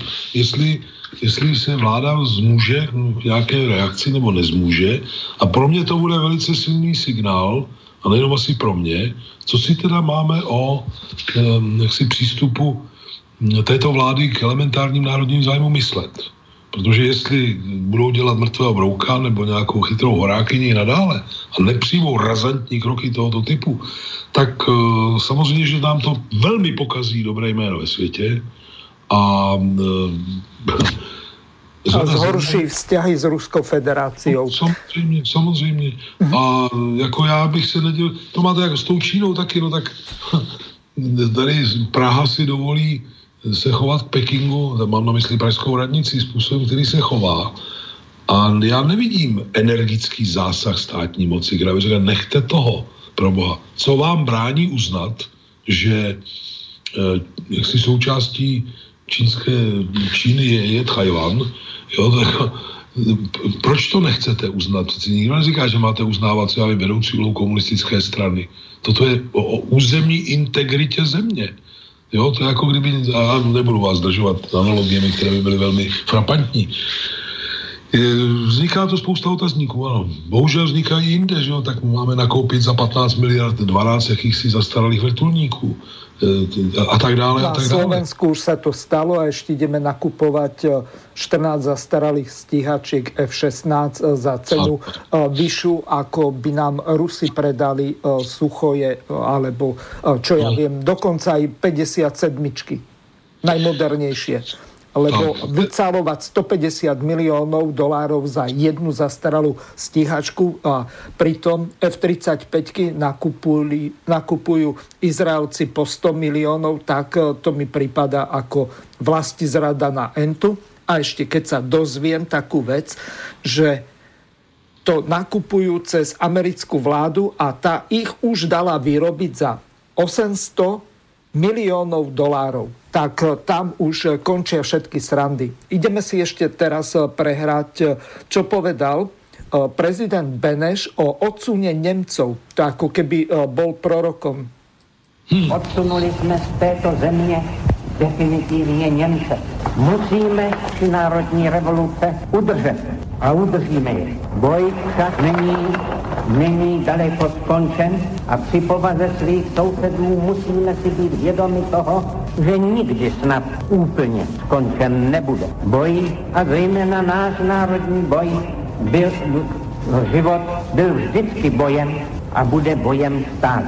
Za chvíli bude za rok, za dvě leta, za čtyři leta, za pět let bude nový boj mezi Němci a ostatními evropskými národy. Znovu říkám, nehořím tou pomstou, Nemyslím, že máme nějakým nelidským způsobem stále a stále toto připomínat, ale až nám Němci začnou vytá, vytýkat náš nacionalismus, náš šovinismus. Až nám začnou vytýkat, že jsme vyhnali tolik a tolik Němců od nás. Až nám budou začít, zač, začnou nám vypočítávat, co všecko jaké hodnoty Němci, čeští a všichni ostatní ztratili a že chtějí takové a takové očkodnění, tož jim musíme hned povědět. Ano, prosím, až nám zaplatíte do posledního grejcaru všecko to, co jste zde za protektorátu, zde vykradli, vyloupili, všechny ty, eh, ty peněžní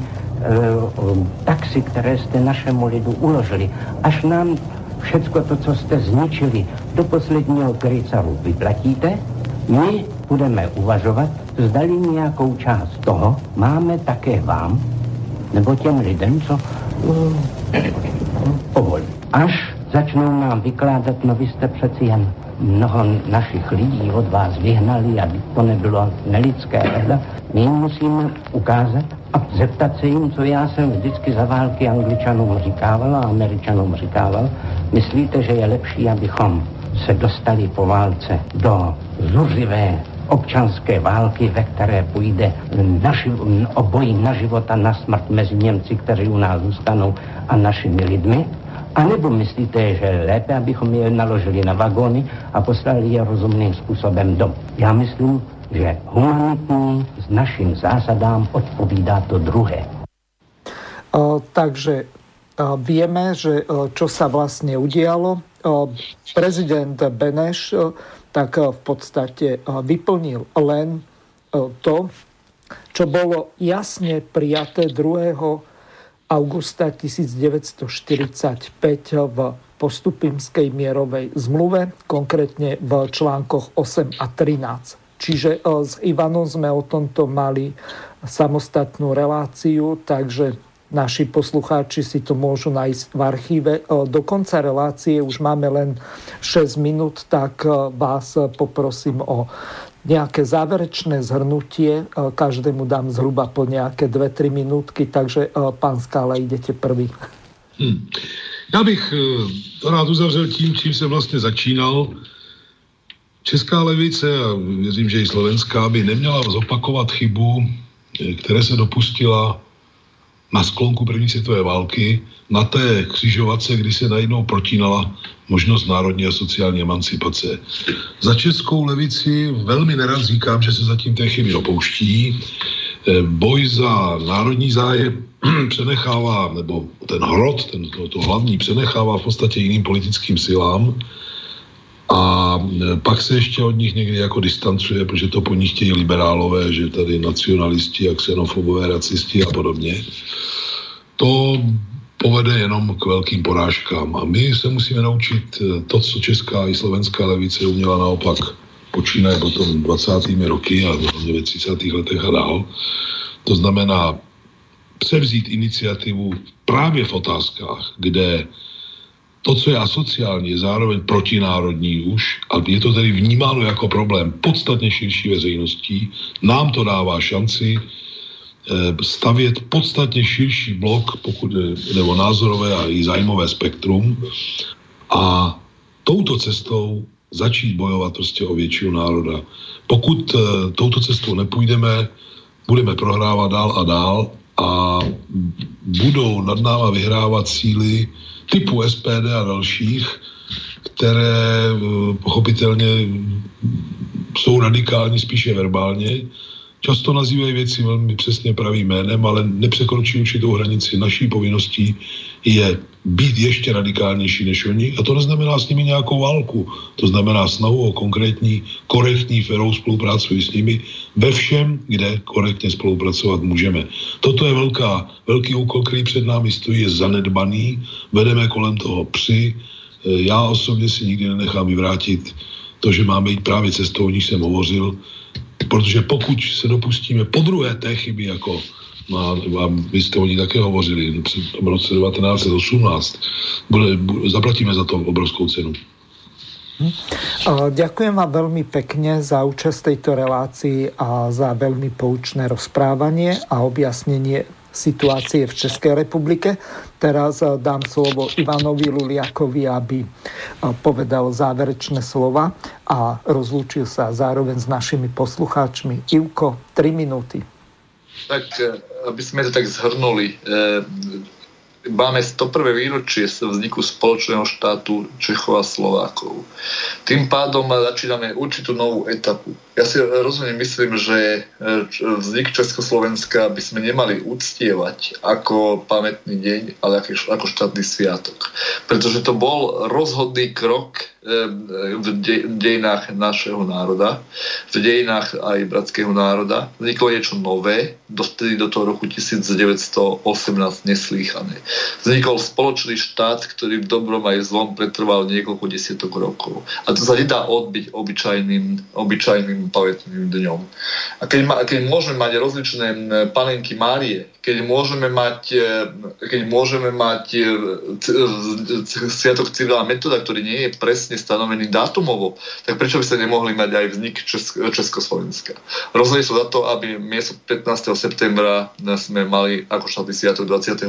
októbra ako jeden z významných deň, deň, významným dňom našho národa.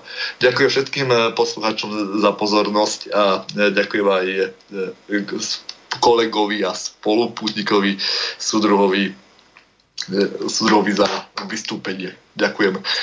Ďakujem, e, Ivko, tebe. E, pán Skala, ešte nám ostal nejaký čas. Ak ste tu, tak dobre by bolo povedať, že čo sa chystá momentálne v tom vašom reštarte, ale už len minútku máte času. Štart zpracoval, to už asi posluchači ode slyšeli, alternativní program strany, který mimochodem je stavěn hodně na tom, o čem se právě tady hovořil. A teď se konají výroční schůze, budou okresní a krajské konference. Eh, dnešní vedení nás nemá v lásce, vidí v nás nějakou konkurenci, kterou si nepřeje. hází tomu i všelijaké administrativní klacky pod nohy, ale my to nevzdáme, protože komunistická strana nesmí prohrát, nesmí vypadnout z politického hřiště a pokud to půjde tak, jak to teď, tak bohužel to hrozí. My to chceme změnit, dokud je ještě čas. Díky za pozvání, díky i kolegovi a soudruhovi Ivanovi a vám, Miro, také a budu se těšit na příští setkání s vámi a s vašimi posluchači. Samozrejmá vec, o týždeň budete opäť hostom v politických rozhovoroch s Jozefom Skálom, tak dúfam, že nemáte niečo naplánované. O týždeň? Áno, v útorok. Ja sa musím podívať rýchle. To mi poviete po relácii. Ja sa lúčim s vami a takisto aj s našimi poslucháčmi. Prajem im príjemné počúvanie ďalších relácií Slobodného vysielača. Do počutia. Vysielací čas dnešnej relácie veľmi rýchlo uplynul, tak sa s vami zo štúdia Banska Bystrica Juh lúči moderátor a zúkar Miroslav Hazucha, ktorý vás touto reláciou sprevádzal. Vážené poslucháčky a poslucháči, budeme veľmi radi, ak nám zachováte nie nie len priazeň, ale ak nám aj napíšete vaše podnety a návrhy na zlepšenie relácie, lebo bez spätnej väzby nebudeme vedieť relácie zlepšovať. Za čo vám vopred veľmi pekne ďakujem. Do počutia. Táto relácia vznikla za podpory dobrovoľných príspevkov našich poslucháčov. I ty sa k ním môžeš pridať. Viac informácií nájdeš na www.slobodnyvysielac.sk Ďakujeme.